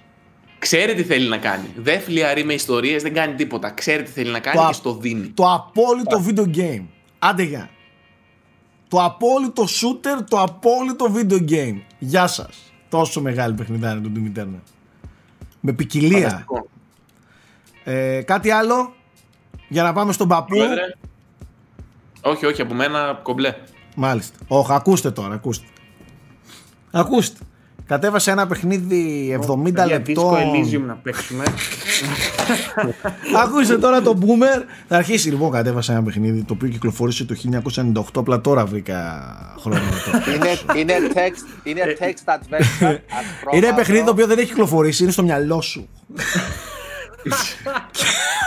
και απαντάς σε ερωτήσεις.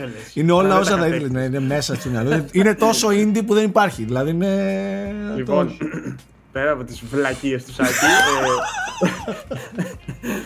ε, ε, μου έχεις λείψει ρε μαλάκα, μου έχεις λείψει. Ξεκίνησα Final Fantasy 7 Remake, η αλήθεια είναι, αλλά... Αλήθεια το... λες! Ναι, ναι. Ε, αλλά το διέκοψα για να παίξω Cyberpunk. Σοκαρίστη.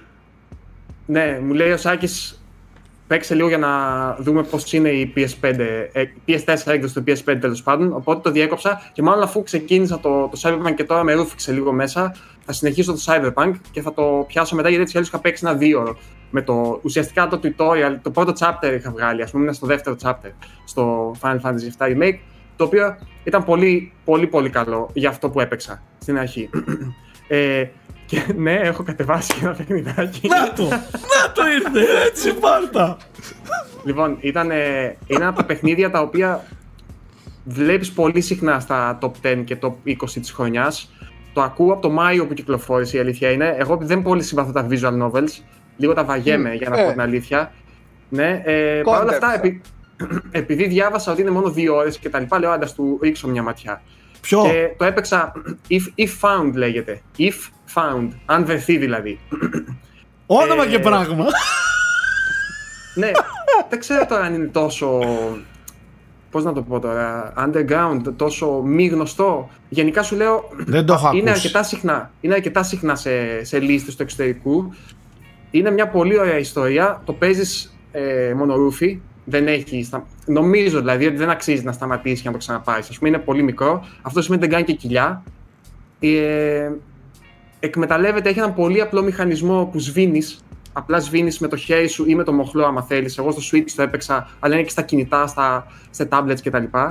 Ε, σβήνεις ουσιαστικά από ένα ημερολόγιο τις αναμνήσεις για να προχωρήσεις παρακάτω. Κάπως έτσι. Και είναι μια πολύ ωραία ιστορία ενηλικίωσης με ένα κοριτσάκι, ας πούμε, που ψάχνει, αγοράκι βασικά που ψάχνει την ταυτότητά του και πώς το αντιμετωπίζει η οικογένειά του ε, και το μπλέκει με μια. Αυτό είναι το ωραίο κιόλας. Έχει μια ταυτόχρονη ιστορία με ένα παράλληλο σύμπαν στο οποίο έρχεται το τέλος του κόσμου. Και είσαι ένα If αστροναύτη. found. Υπάρχει στο Android.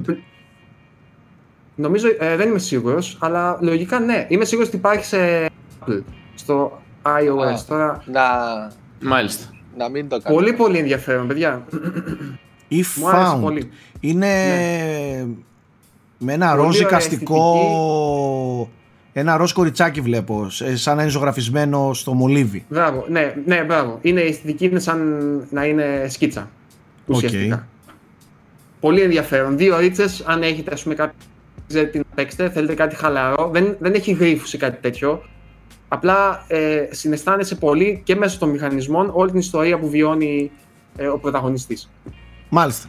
Πολύ ωραία. Ωραία. Ε, εγώ θα κάνω μια ερώτηση και μετά θα σας κλείσω. Κύριοι, ποιο παιχνίδι θα περάσετε τις γιορτές;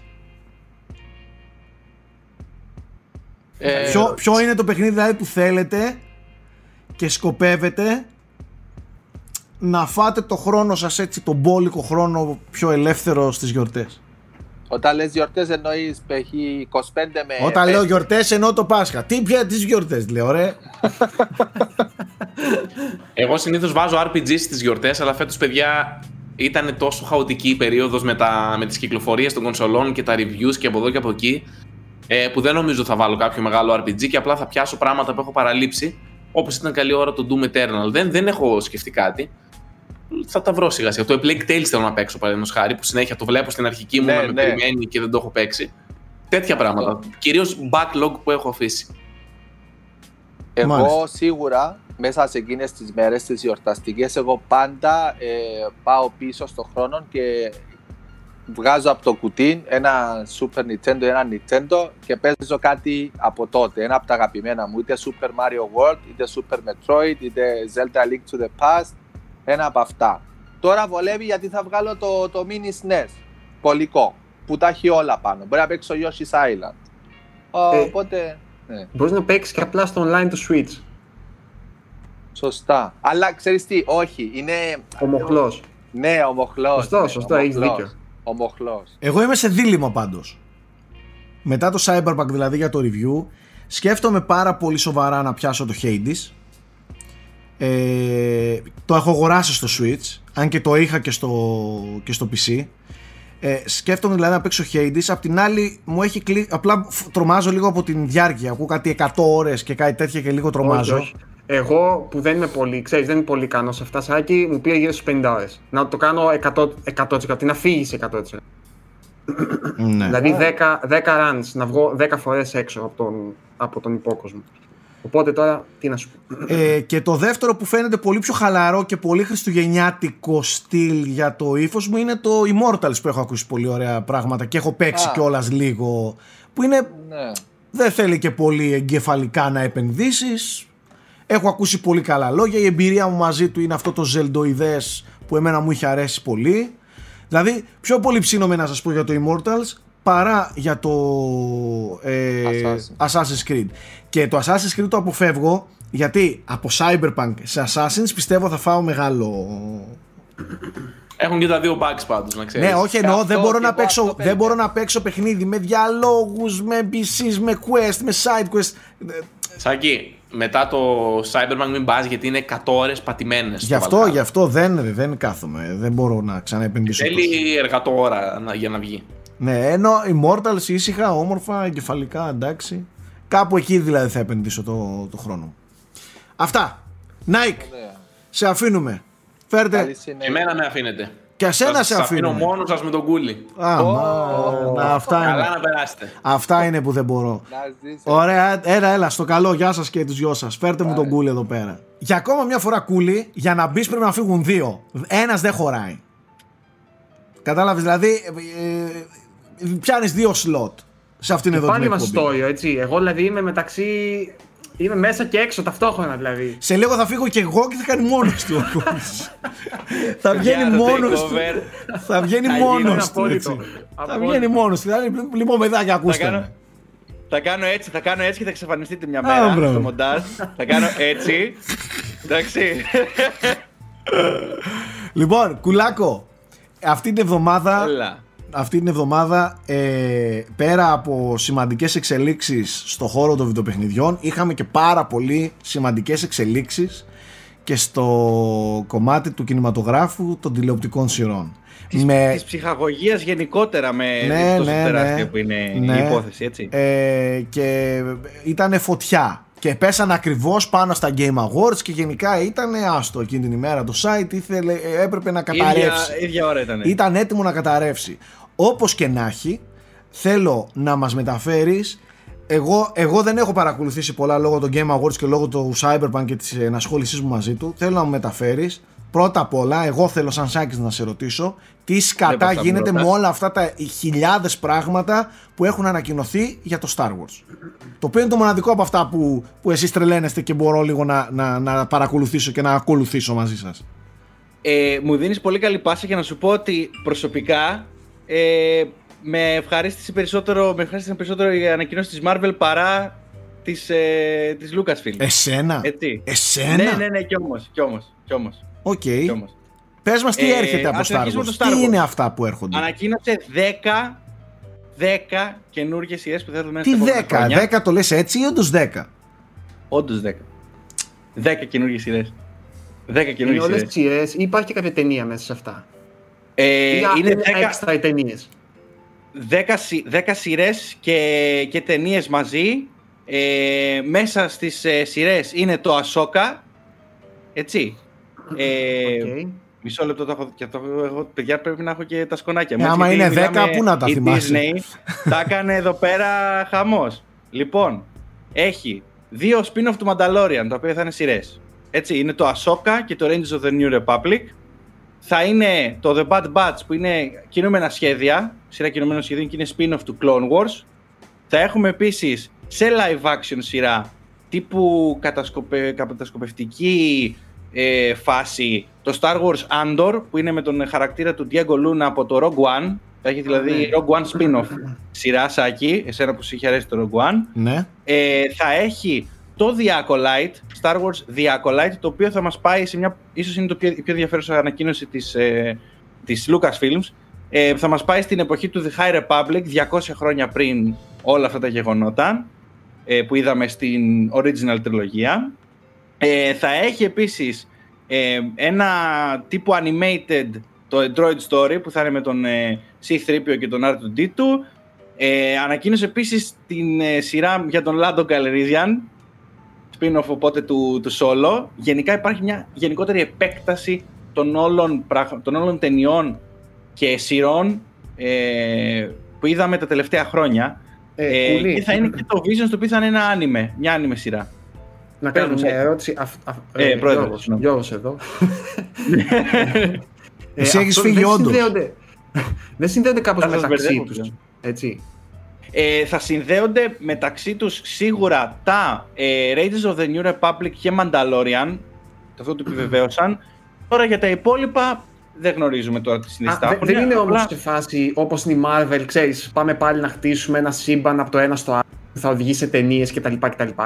Ε, Έχουν Ε, μεν παρόμοιους χαρακτήρες, ενδεχομένως κάποια γεγονότα να αναφέρονται στα άλλα και τέτοια, αλλά δεν είναι ξεκάθαρη σύνδεση από το ένα στο άλλο, ας πούμε, έτσι δεν είναι. Έτσι ακριβώς, πέραν της εξαίρεσης του, όπως σου είπα, ε, Rangers of the, Ναι. the- Rangers of the New Republic και της Ahsoka, του, της σειράς της Ahsoka, ε, που την είδαμε στη δεύτερη σεζόν του Ναι. Mandalorian. Παιδιά, τώρα εντάξει, spoiler, spoiler έχει γίνει βούκινο το πράγμα. Ναι, εμφανίζεται η Ahsoka σε live action. Ε, και το High Republic, η σειρά που θα είναι στο High Republic, που λένε ότι θα είναι λογικά κάποιο ε, prequel με τον Plagueis. Υπάρχει έτσι μια φημολογία. Ωραία. Τον, ε, τον Πάμε- Master του Palpatine, έτσι. Ναι, πά- πάμε λίγο τώρα στις ταινίες λίγο. Κούλη, γιατί Αυτό με νομίζω- ενδιαφέρει εγώ να σας πω τουλάχιστον πιο πολύ. Πόσα Δύο. Αυτό λέω με ενδιαφέρει πιο πολύ, οι ταινίες. Ναι. Ε, Στις ταινίες ε, ανακοινώθηκε η επόμενη μεγάλη ταινία που θα έρθει το 2023 Ναι. και είναι και μια ενδιαφέρουσα ανακοίνωση γιατί θα τη σκηνοθετήσει ε, η Patty Jenkins του Wonder Woman, Wonder ε, Woman. του Wonder Woman και του Wonder Woman 1984 που θα κυκλοφορήσει σε μερικές ημέρες. Αυτό εσείς πώς το Ε, βλέπετε που είστε πιο του, του χώρου; Γιώργο, Γιατί δεν θα έχω δει αφήσεις Wonder πρώτα. Woman ας πούμε εγώ. Δεν έχω Εγώ δει. αυτό, κοίταξε, είναι καλή, είναι καλή σκηνοθέτηση η, η Patty Jenkins. Απλά ξέρεις τι είναι το θέμα. Είναι άμα, άμα είσαι λίγο πετυχημένος σε αυτό το στυλ, blockbuster movies κτλ. Σε αρπάζουν κατευθείαν. Δηλαδή κάπως έτσι νιώθω. Ε, και την άλλη ταινία που την κάνει ο Taika Waititi. Ε, Για την οποία δεν ξέρουμε τίποτα, έτσι. Ναι, δεν ξέρουμε Απλά τίποτα. ξέρουμε ότι Ξέρουμε, κάνει μια ταινία. ναι. Ε, Τέλος πάντων, νιώθω ότι σαν να είναι μια κλίκα 5-10 σκηνοθετών που ξέρουν όλοι ότι είναι καλοί σε αυτό και απλά πάνε από το ένα franchise στο άλλο, ρε παιδί μου. Δηλαδή, ο Watiti ε, πλέον έχει περάσει σχεδόν απ' όλα. Δηλαδή, δηλαδή Watiti έχει πάει κάνει Star Wars, έχει κάνει Marvel. Ε, Ο James υπά- James Gunn από DC έχει πάει Marvel και τα λοιπά. Ο, τώρα η Patty Jenkins από DC πάει Star Wars. Δηλαδή, ξέρεις, δεν ξέρω. Μένει να δούμε Avengers από Zack Snyder. Αυτό. Ακόμα αυτό να Τερματίζει. Final Cut Τερματίζει. όμως. Final Cut 5 ώρες Έτσι, μόνο θέλω. Έτσι, έτσι, έτσι. έτσι. 5 και 34. Πάντως η ταινία, να πούμε ότι δεν έχει σχέση καθόλου με Jedi, Skywalkers κτλ. Είναι, η ταινία λέγεται ε, Star Wars Rogue Squadron. Αν θυμάσαι, Σάκη, το παιχνίδι το Rogue Squadron Ναι. στο Gamecube. Και θα είναι λογικά με, την, ε, elite, με το Elite της Minos, τον X-Wing, ρε παιδί μου, το οποίο έχει μεγάλη ιστορία στο lore του Star Wars. Και πολύ διαφορετικό, σαν spin-off μοιάζει, παρά κάτι σαν main Star Wars ταινία, έτσι. Θυμίζει δηλαδή Κοίτα, κάτι σε Rogue καλύτερα. One. Ίσως καλύτερα αυτή τη στιγμή, Κούλη. Λίγο να τα αφήσουν να ξεκουραστεί αυτό το θέμα και να επανέλθουν Συμφωνώ. ενδεχομένως αργότερα, ας πούμε. Συμφωνώ. Με ίσως νέα αυτό τριλογία. Απλά, απλά γενικά, γενικά, αν συγκρίνω δηλαδή τα δύο lineups των μεγάλων franchises της Disney και θα πάμε και στη Marvel σε λίγο, ε, πιο τολμηρό θεωρώ αυτό της Marvel, ξεκάθαρα, και πιο, ποικι- πιο με, με μεγαλύτερη ποικιλία. Πολύ πιο τολμηρό κυρίως βασικά. Και φ- κατά τη γνώμη μου σε αυτό το κομμάτι, το ότι είναι πιο τολμηρό το line-up της Marvel είναι γιατί υπάρχει πολύ συντηρητισμός στο Star Wars γενικά ε, πολύ πιο συντηρητούκλα fanbase κατά τη γνώμη μου. Οπότε η Marvel της παίρνει και λίγο να κάνει πιο καινούργια πράγματα, να πειραματιστεί. Κούλη, και ξέρεις λίγο, εμένα, εμένα προσωπικά μου άρεσε περισσότερο της Marvel. Δηλαδή πιο πολύ ενδιαφέρον έχει να δω το τι θα δείξει η Marvel στα επόμενα δύο χρόνια παρά το Star Wars. Που είμαι Star Wars fan, παιδιά, βλέπετε έτσι, δηλαδή... Δεν πολύ βλέπουμε γιατί η ανάλυση σου είναι λίγο χάλια, αλλά τέλος πάντων. Έγινε στέμι Star σήμερα. Wars είναι. Star Wars, Έγινε ναι. στέμι σήμερα. Μοζαίκ δεν έχει σημασία. Ακούγεσαι, αυτό μας ενδιαφέρει. Κουλή, εγώ ξέρεις πάντως τι πιστεύω. Ε, ότι τα της Marvel φαίνονται και λίγο πιο οργανωμένα αυτή τη στιγμή. Μπράβο. Δεν είναι λίγο τόσο πάρε το ένα, πάρε το άλλο. Δηλαδή, ε, νομίζω ότι είναι ένα σχέδιο το οποίο είχαν. Τους βοηθάει και η συγκυρία πολύ ότι λόγω καραντίνας η τηλεόραση και γενικά έχει εκτοξευθεί πολύ κτλ. Και, και θέλουν να καβαλήσουν το κύμα οπωσδήποτε, ας πούμε, όσο πιο νωρίς μπορούν. Έτσι. Αλλά φαίνεται λίγο πιο υπολογισμένο αυτό της Marvel. Δηλαδή, ξέρεις, από το if, το what if που κάνουν, από το WandaVision που θα οδηγήσει στις ταινίες, από το Ακριβώς. Spider-Man που ετοιμάζουν και μάλλον ανοίγουν το multiverse έτσι κι αλλιώς το ξέραμε δηλαδή. ναι, δηλαδή φαίνεται να ακριβώς. ανοίγεται σε κάτι πολύ γιγάντιο. Πότε ξεκινάει Δεν το ξέρω. do τη Marvel; Ε, Το Σάκη, πρω- δεν σε η πρώτη άκουσα καλά. σειρά- Πότε ξεκινάει το do της Marvel; Ε, στο, στις 15 Ιανουαρίου είναι το WandaVision, η πρεμιέρα. Οπότε το Phase 4, η πρώτη μας ματιά δηλαδή στο Phase 4 του MCU, είναι, ξεκινάει τον Ιανουάριο. Και Γενικά, συνεχίζεται τον Ζάκη, Μάρτιο και τον, Μα- το Μάρτιο με το, ε, Captain, με το όχι Captain America, The, Win- The Falcon and the Winter Soldier, έτσι, το οποίο είδαμε και τρέιλερ γι' αυτό, αρκετά εντυπωσιακό. Ε, και Είδαμε συνεχίζεται πολλά μετά με τρέιλερ. το Black Widow. Πολλά τρέιλερ, ναι. Και ναι, Γιώργο, και Loki, και Loki να είδαμε πούμε- πρώτη φορά. για το Loki να πούμε, ρε Γιώργο. για το Loki. Πριν πάμε εκεί, Κούλη, ξέρεις τι, θέλω τον Θέμη Ναι. και θα του δώσω εγώ την εικόνα να βάλει στην οθόνη όλα όσα περιμένουμε από τη Marvel το 2021. Είναι πάρα πολλά, παιδιά. Επειδή είναι και το Black Widow και το Eternals που ήταν να βγουν το 20 και μεταφέρθηκαν όλα το 21, μιλάμε ότι. Δεν ξέρω, εγώ Σοκαριστικό. νιώθω να Κάνω πνίγομαι, λάθος νιώθω να ή το πνίγομαι, ας πούμε. 20 ή το 20 ήταν λίγο το φρένο της; Ήταν λίγο το φρένο της, αλλά που το 21 θα Φαίνονταν ξαναξεκίνησε σκηνή. με μεγάλο ντεμαράζ. Ναι, και μετά έρχονται τώρα και του 20 μέσα σε αυτό το 21 και γίνεται ένας χαμός. Δηλαδή, ειλικρινά, και εμένα μου φαίνονται κάποια ενδιαφέροντα, ας πούμε, και θα ήθελα να τα δω, αλλά νιώθω Ποιο θα το λάβουμε, ποιο μπουκωμένο. θα προλάβουμε να δούμε. τι, δεν ξέρω, ας πούμε, τι να πω. Και με το Star Και Wars όλα με αυτά τη Marvel. εκτός κινηματογράφου. Ε, Ε, κοίταξε, το Black Widow είπαν κινηματογράφο. Είπαν στις αίθουσες. Το Μακάρι. Black Widow, το Μάιο. Τώρα, εμένα σχολιάστε κάτι μου μου λίγο, λέει ότι όλα μιας αυτά και- θα αλλάξουνε. Γεια. Σχολιάστε μου Ε, λίγο μιας τώρα- και κάναμε. Κούλη, συγγνώμη λίγο, πριν συνεχίσετε. Μιας και τώρα αναφέραμε για αίθουσες. Σχολιάστε μου λίγο το, τον χαμό, Γιώργο, ειδικά από σένα θέλω σχόλιο, που έγινε με τις δηλώσεις του HBO που λέει ότι. Ε, πώς το είπε να δεις συγκεκριμένα για το, για το digital distribution, για το streaming ότι πλέον το μέλλον είναι εκεί και ότι όλες οι παραγωγές ε, θα πάνε εκεί στο Max Κοίτα, ναι, είπαν ότι το 21, το είπαμε και την προηγούμενη φορά ήταν που το σχολιάζαμε, ότι μεταφέρθηκαν ε, η Warner και τα λοιπά στο HBO Max, τουλάχιστον για το 21. Ναι, μιλάω για την ταυτόχρονα με κατακραυγή τον που κινηματογράφο. έγινε προς την HBO από μεγάλους ε, σκηνοθέτες, Ναι, ρε παιδί μου. μετά, ναι, έγινε μεγάλος δώρος. Ο Βιλνεύ βγήκε χθες Βγήκε και ο τους Νόλαν, έκραξε. τους έκραξε, ο Νόλαν τους έκραξε. Αλλά ξέρεις τι, πιο πολύ θέλω να σταθώ στην Νόλαν τις δηλώσεις, γιατί ε, έριξαν φως και σε ένα κομμάτι το οποίο εγώ δεν ήξερα τόσο. Γιατί έφερε στο προσκήνιο ότι αυτή η αλλαγή κάνει ζημιά όχι τώρα στα μεγαθύρια, στους μεγάλους stars κτλ.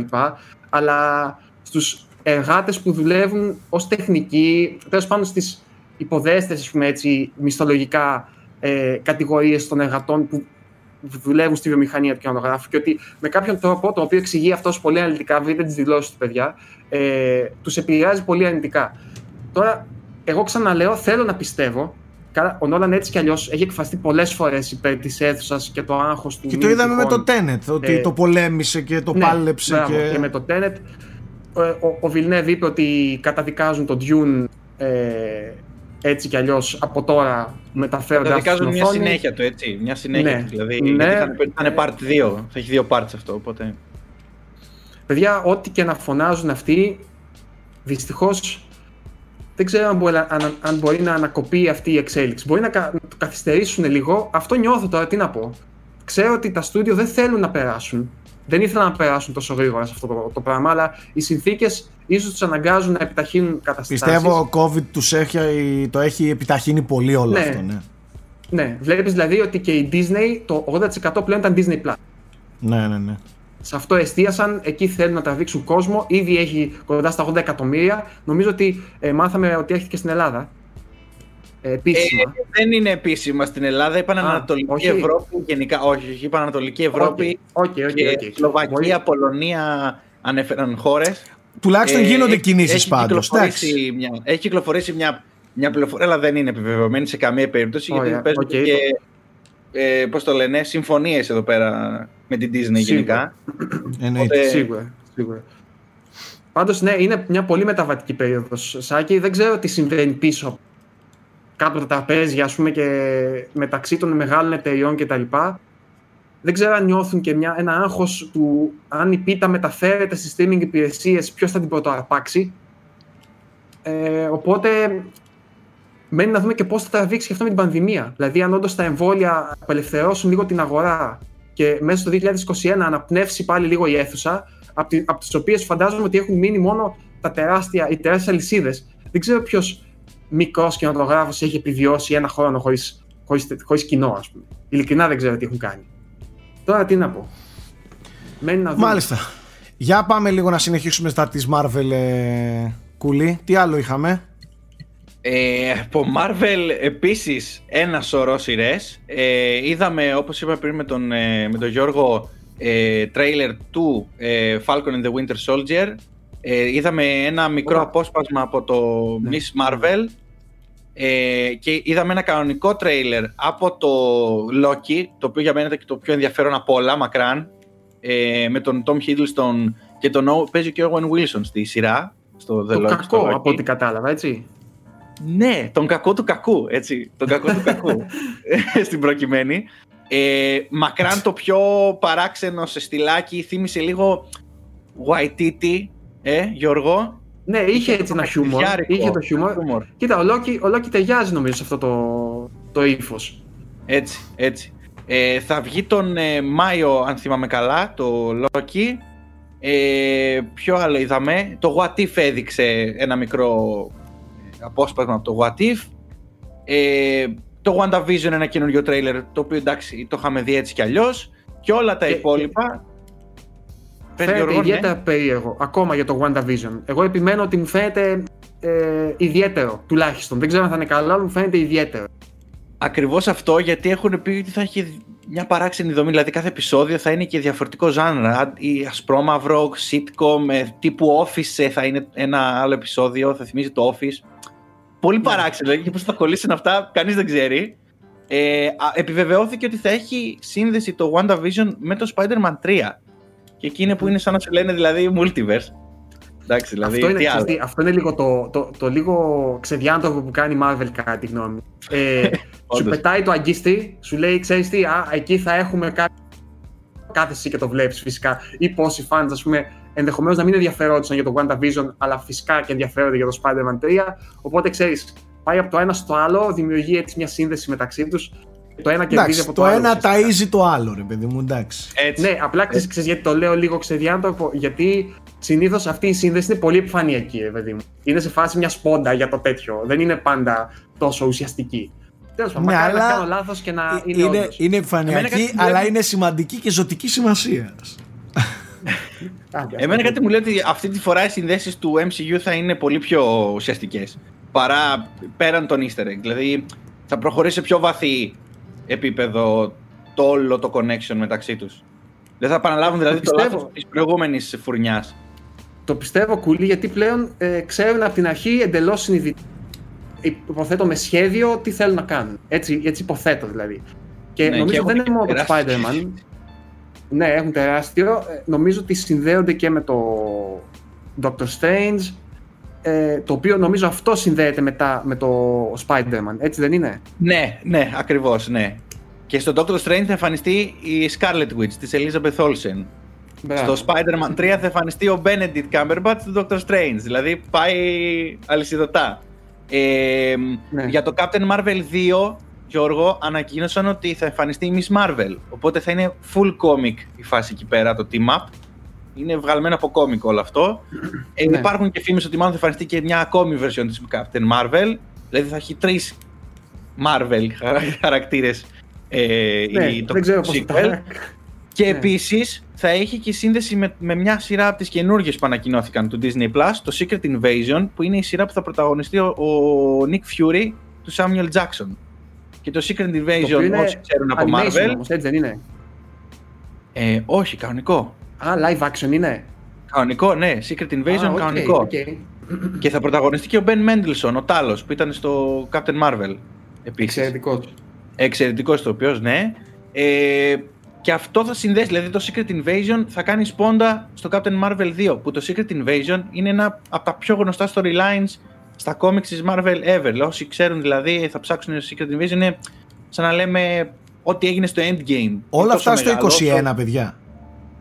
Ε, Όχι 22. απαραίτητα. Μέχρι το 22. Α, γιατί μου μέχρι έλεγαν το δεν 22 και το 23. δεν χωράνε στους Κάτσε, μήνες. δεν έχουμε, και δεν έχουμε πει τίποτα ακόμα, Σάκη. Περίμενε.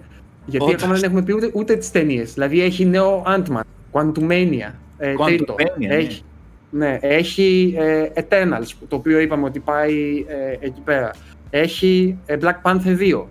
Ξεκάθαρα. Έτσι που επιβεβαιώθηκε ότι δεν θα κάνουν recast τον ε, δεν θα Boseman. κάνουν recast. Ναι, και, Και το, λογικά- το γράφει ο Κούγκλερ για μένα μου δίνει έτσι. Ε, Και συν πώς τον θα- Doctor Strange που είπαμε, Πώς θα γίνει αυτό; φαντάζομαι ότι θα Έχει αναλάβει γυρίσει. κάποιος- Μήπως είχε γυρίσει, άλλος. είχε προλάβει να γυρίσει όχι, κάτι; όχι, όχι. Όχι, όχι, θα αναλάβει λογικά η αδερφή του στην, στην Α, ταινία και καλά που είναι η Leticia OK. Wright, η Σούρη. Ναι. Που είχε κάτι βρεθεί. Θα αναγνωρίσουν μάλλον το θάνατό του και εντός του σύμπαντος, με κάπως έτσι, και θα ναι. πείσουν αναλόγως. Φαντάζομαι. Ε, είναι και το Doctor Strange που το έχει αναλάβει σαν Raimi πλέον και το ξέρουμε. Γενικά, ο μόνος μου φόβος είναι ότι πολλές φορές το bigger δεν σημαίνει και better. Και σίγουρα το, το, το, το, σύμπαν της Marvel είναι σίγουρα bigger αυτή τη στιγμή. Όπως λέει και ο Κούλης, κάθε ταινία πλέον δεν υπάρχει που είναι μόνο ένας γίνεται ένας χαμός. Δηλαδή, ε, χαρακτήρες πάνω από το ένα στο άλλο. Μακάρι να τους βγει. Μακάρι ε, οι σκηνοθέτες και οι συνεργάτε που έχουν ταλαντούχους ανθρώπους πίσω από αυτό. Μακάρι Σε σχεδόν όλες, έτσι. Ναι. Υπάρχουν αξιόλογοι άνθρωποι. Σε ναι. όλες αυτές τις σειρές και στο cast και από πίσω δηλαδή στις κάμερες έχουν πάρει αξιόλογα άτομα. Είτε φοβερά ονόματα τύπου James Gunn, ο οποίος θα ετοιμάσει ένα special ε, επεισόδιο Guardians of the Galaxy χριστουγεννιάτικο. Ανακοινώθηκε και αυτό, θα βγει τα Χριστούγεννα του 22. Ε, το οποίο θα βγει σαν προάγγελος, σαν, προ, ε, πώς το λένε, σαν prequel του Vol 3. Ε, πολλά τέτοια. Θα, θα, επίσης θα υπάρξει σειρά, επιβεβαιώθηκε μάλλον, το ξέραμε εδώ καιρό, η She-Hulk, που είναι ξαδέρφη του Bruce Banner. Θα παίζει η Τατιάνα Μασλάνη του Orphan Black, πασίγνωστη ηθοποιός. Όσοι έχουν δει το, το Orphan Black είναι μια από τις ε, σειρές που παλιότερα είχαν κάνει πάταγο. Ε, και θα εμφανιστεί σε αυτήν ο, ο Μαρκ Ράφαλο ως ε, συμπροταγωνιστής ουσιαστικά, έτσι, για να μας συστήσει τη νέα χαρακτήρα αυτή της Marvel. Ε, θα υπάρξει επίσης ε, ε, το, το Ironheart, το οποίο θα είναι ουσιαστικά η διάδοχος του Iron Man. Επίσης επεκτείνει τον χαρακτήρα του Iron Man και την κληρονομιά του. Έτσι. Τεράστια επέκταση και των χαρακτήρων που ξέραμε και του σύμπαντος γενικότερα από χαρακτήρες που ήδη είναι γνωστοί στα κόμιξ κτλ. Γιώργο, για το Iron Man τι να πεις; Α, ε, δεν το έχω παρακολουθήσει τόσο κούλι, δεν, δεν ξέρω, δεν έχω κάποια άποψη να σου πω, ιδιαίτερη. Ναι, πες για το Blade, εντάξει. Επειδή το ρώτησες. Τίποτα μου, εντάξει, είχαμε και την επιβεβαίωση πάλι του Blade ότι έχετε. Γενικά κάνει τόσα πολλά πράγματα ε, η Disney που εγώ ξαναλέω νιώθω ένα πνίξιμο ας πούμε. Ε, νιώθω ότι όλα θα μας κατακλείσουν μετά από ένα σημείο και ίσως και μας μπουκώσουν. Δηλαδή δεν ξέρω αν κάποιος έχει όντως σκοπό να δει όλα αυτά τα πράγματα. Άμα δεν είναι στο σινεμά έχει. Και, ναι, και πάλι, τσάκι, είναι πάρα πολλέ ώρε. Δηλαδή, είναι, είναι, οι σειρές είναι που, που μεγαλώνουν πολύ τη διάρκεια. Έχεις δίκιο. 12 ε, ώρες, ας πούμε, ναι. μια σειρά. Ναι, 12 ταινίε θα τις δεις μέσα στον χρόνο. 12 σειρές και 15. Δεν ξέρω ποιος έχει χρόνο να τις δει. Είναι πραγματικά ε... πολύ, πολύ που κομμένο το line. Δηλαδή φοβερό, όντως, τεράστιο πλάνο, ναι. Πολλά εκατομμύρια, ναι. Πού θα, πού, πού θα βρει ο άλλος το χρόνο τόσα πολλά, δηλαδή; Πάντως για μένα. Και με και εγώ που λιώνω στις σειρές, έτσι για μένα Cool είναι φοβερό με την, όχι με την καλή έννοια, με την τρομακτική έννοια. Φοβερό. Με το τι είναι σε θέση, τι είναι σε θέση να, να, να, κάνει η Disney και με πόσο, πόσο κυρίαρχη μπορεί να είναι στο επίπεδο ας πούμε της mainstream κουλτούρας και τα λοιπά. Και ψυχαγωγίας. Και Star Wars και, και η Marvel, ναι, ναι, είναι σχεδόν μονοπόλιο ας πούμε, κακά τα ψέματα. Ε, είναι επικίνδυνα τεράστια πλέον η όλη φάση με την Disney. Τέλος πάντων. Και δεν είναι μόνο αυτό, έτσι. Ναι. Δεν έχουμε πει τίποτα ακόμα. Δεν έχουμε πει ούτε για Disney. Ναι. Που αναγίνωσαν τόσα πράγματα. Ε, για το Hulu που έχει πλέον αγοράσει. Δηλαδή. Στο Hulu, ας πούμε, θα είναι για... σοβαρές και R-rated ταινίες ε, της ε, της, ε, Disney. Δηλαδή αυτά που είχε η, η Fox θα παίζονται στο Hulu. Mm. Θα δημιουργήσει εκεί δηλαδή το σπίτι των ταινιών που πήρε από την Fox. Ε, όλα δηλαδή για Αυτό ό,τι, έχει ενδιαφέρον, για ό,τι ε. εξαγορά έκανε βρήκε και ένα σπίτι. Έτσι. Συν, συν τις αθλητικές ταινίες που έχει ανακοινώσει άλλες 4-5 και από εκεί. Μεταξύ των οποίων και για το Γιάννη. Ε, που είναι Έτσι, με, ναι. μέσω του ESPN, ας πούμε, σαν παραγωγή. Για τη ζωή του. Ναι. Ναι, ναι. Ε, πριν κλείσουμε, βασικά δεν ξέρω αν θέλετε να πείτε κάτι άλλο. Αξίζει να πούμε και μια ωραία είδηση που προέκυψε πάλι στο χώρο του κινηματογράφου που είχαμε το επίσημο cast του Oscar Isaac ως Solid Snake. Το είδα. Δεν ξέρω, δεν ξέρω αν το είχαμε σχολιάσει. Νομίζω δεν το είχαμε σχολιάσει. Δεν το έχουμε, δεν το έχουμε σχολιάσει και η αλήθεια είναι ότι. Μιλάμε πολύ για καλά, dream casting, έτσι, παιδιά. Είναι φανταστικό το, cast. Πολύ φανταστικό το cast. Επίσης, θεωρώ λίγο αστείο να θεωρούν και ακόμα να κολλάμε στο αν μοιάζει ο ηθοποιός με τον ε, Snake ή όχι. Γιατί πρώτον, πρώτον το μακιγιάζ έχει φτάσει σε άλλα επίπεδα. Πρώτον, ας πούμε ότι οκ. Δεύτερον, μιλάμε για τον Solid Snake των πρώτων παιχνιδιών που η φάτσα του δεν φαινότανε και πολύ, ήταν μόνο pixels. Ήταν 5 pixels οπότε δεν ξέρουμε ποιον μοιάζει ο Snake. Ναι, όχι, από το artwork, από το artwork καταλαβαίναμε. Ε, μόνο από αυτό λίγο, που στο artwork του μοιάζει ο Isaac όμως. Κατάλαβες.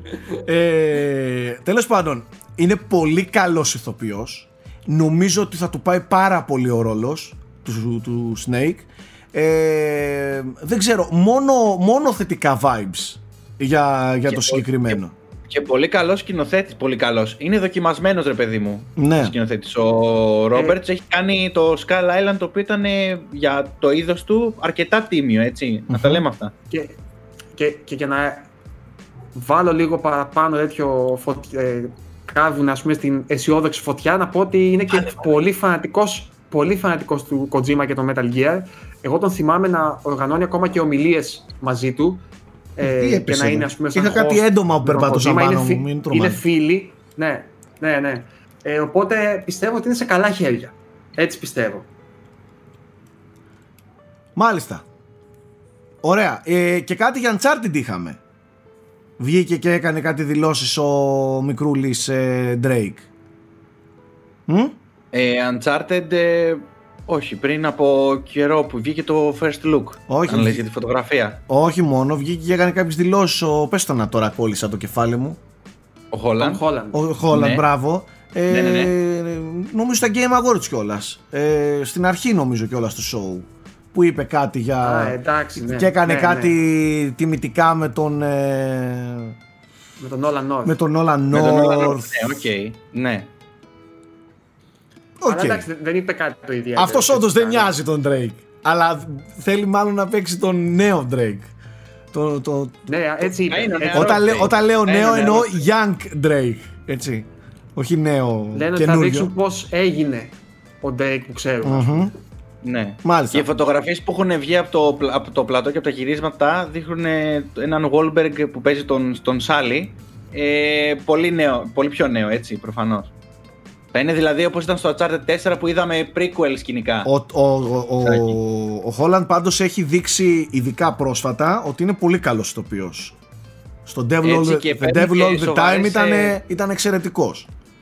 Έτσι και παίρνει και σοβαρούς ρόλους ε, και πέραν του Devil of the Time που ήταν φοβερός, έτσι, ε, θα παίξει και στο Cherry των αδερφών Ρούσο που θα βγει στην πλατφόρμα της Apple και σε επιλεγμένους ε, κινηματογράφους νομίζω τον Μάρτιο είναι να βγει ή τον Απρίλιο τον Μάρτιο ε, και θα παίξει έναν ε, βετεράνο πολέμου με PTSD φάση λίγο ταξιτζή θυμίζει, λίγο jarhead, λίγο ένα παράξενο, θα παίξει έναν πολύ σάικο χαρακτήρα γενικά και σοβαρό ρόλο. Όχι Spider-Man και ήρωες και τα λοιπά έτσι, mm-hmm. ούτε παιδικούς ρόλους. Μάλιστα. Αυτά. Ε, αν δεν έχετε κάτι άλλο να προσθέσετε, να βάλουμε μια άνω τελεία σε αυτήν εδώ την εκπομπή. Είμαστε ok. Ναι. Το κλείνω. Να βάλουμε, ναι, γιατί επόμενη φορά... η Marvel μας μπούκωσε. ναι, δυστυχώς μας μπούκωσε. Να, γι' αυτό δεν μου αρέσει. Βλέπεις τώρα μόνο κουβέντα αναγκαστικά. Εγώ είδα πολύ ωραίες ταινίες. Θα τις συζητήσουμε την επόμενη εβδομάδα. Είχαμε που, δεν θα, που δεν θα έχουμε νέα να πούμε. Ελπίζουμε. Ναι. Ε, και, και παιδιά, μην ξεχνάτε να κοιτάτε το site. Τα παιδιά γράφουν ανελειπώς για καινούργιες ταινίες κτλ. Ε, και, μην και, να το και από ειδησιογραφία και φανταστικά αφιερώματα, από φανταστικές παρουσιάσεις και από τη Στέλλα και από τον Αντώνη, ο Κούλης, ε, γενικά ο στράτος, η, λίστες, όλοι η, μαζί. η κάλυψη είναι, είναι φανταστική, δοκιμάστε άμα δεν έχετε δοκιμάσει το unboxholics.com για το κομμάτι της ενημέρωσής σας και της ψυχαγωγίας σας που αφορά στον κινηματογράφο και τις τηλεοπτικές σειρές. Λοιπόν, αυτά. Ευχαριστούμε πάρα πολύ που μείνατε μέχρι και αυτή τη στιγμή. Τα λέμε την επόμενη εβδομάδα. Ψυχραιμία. Bye.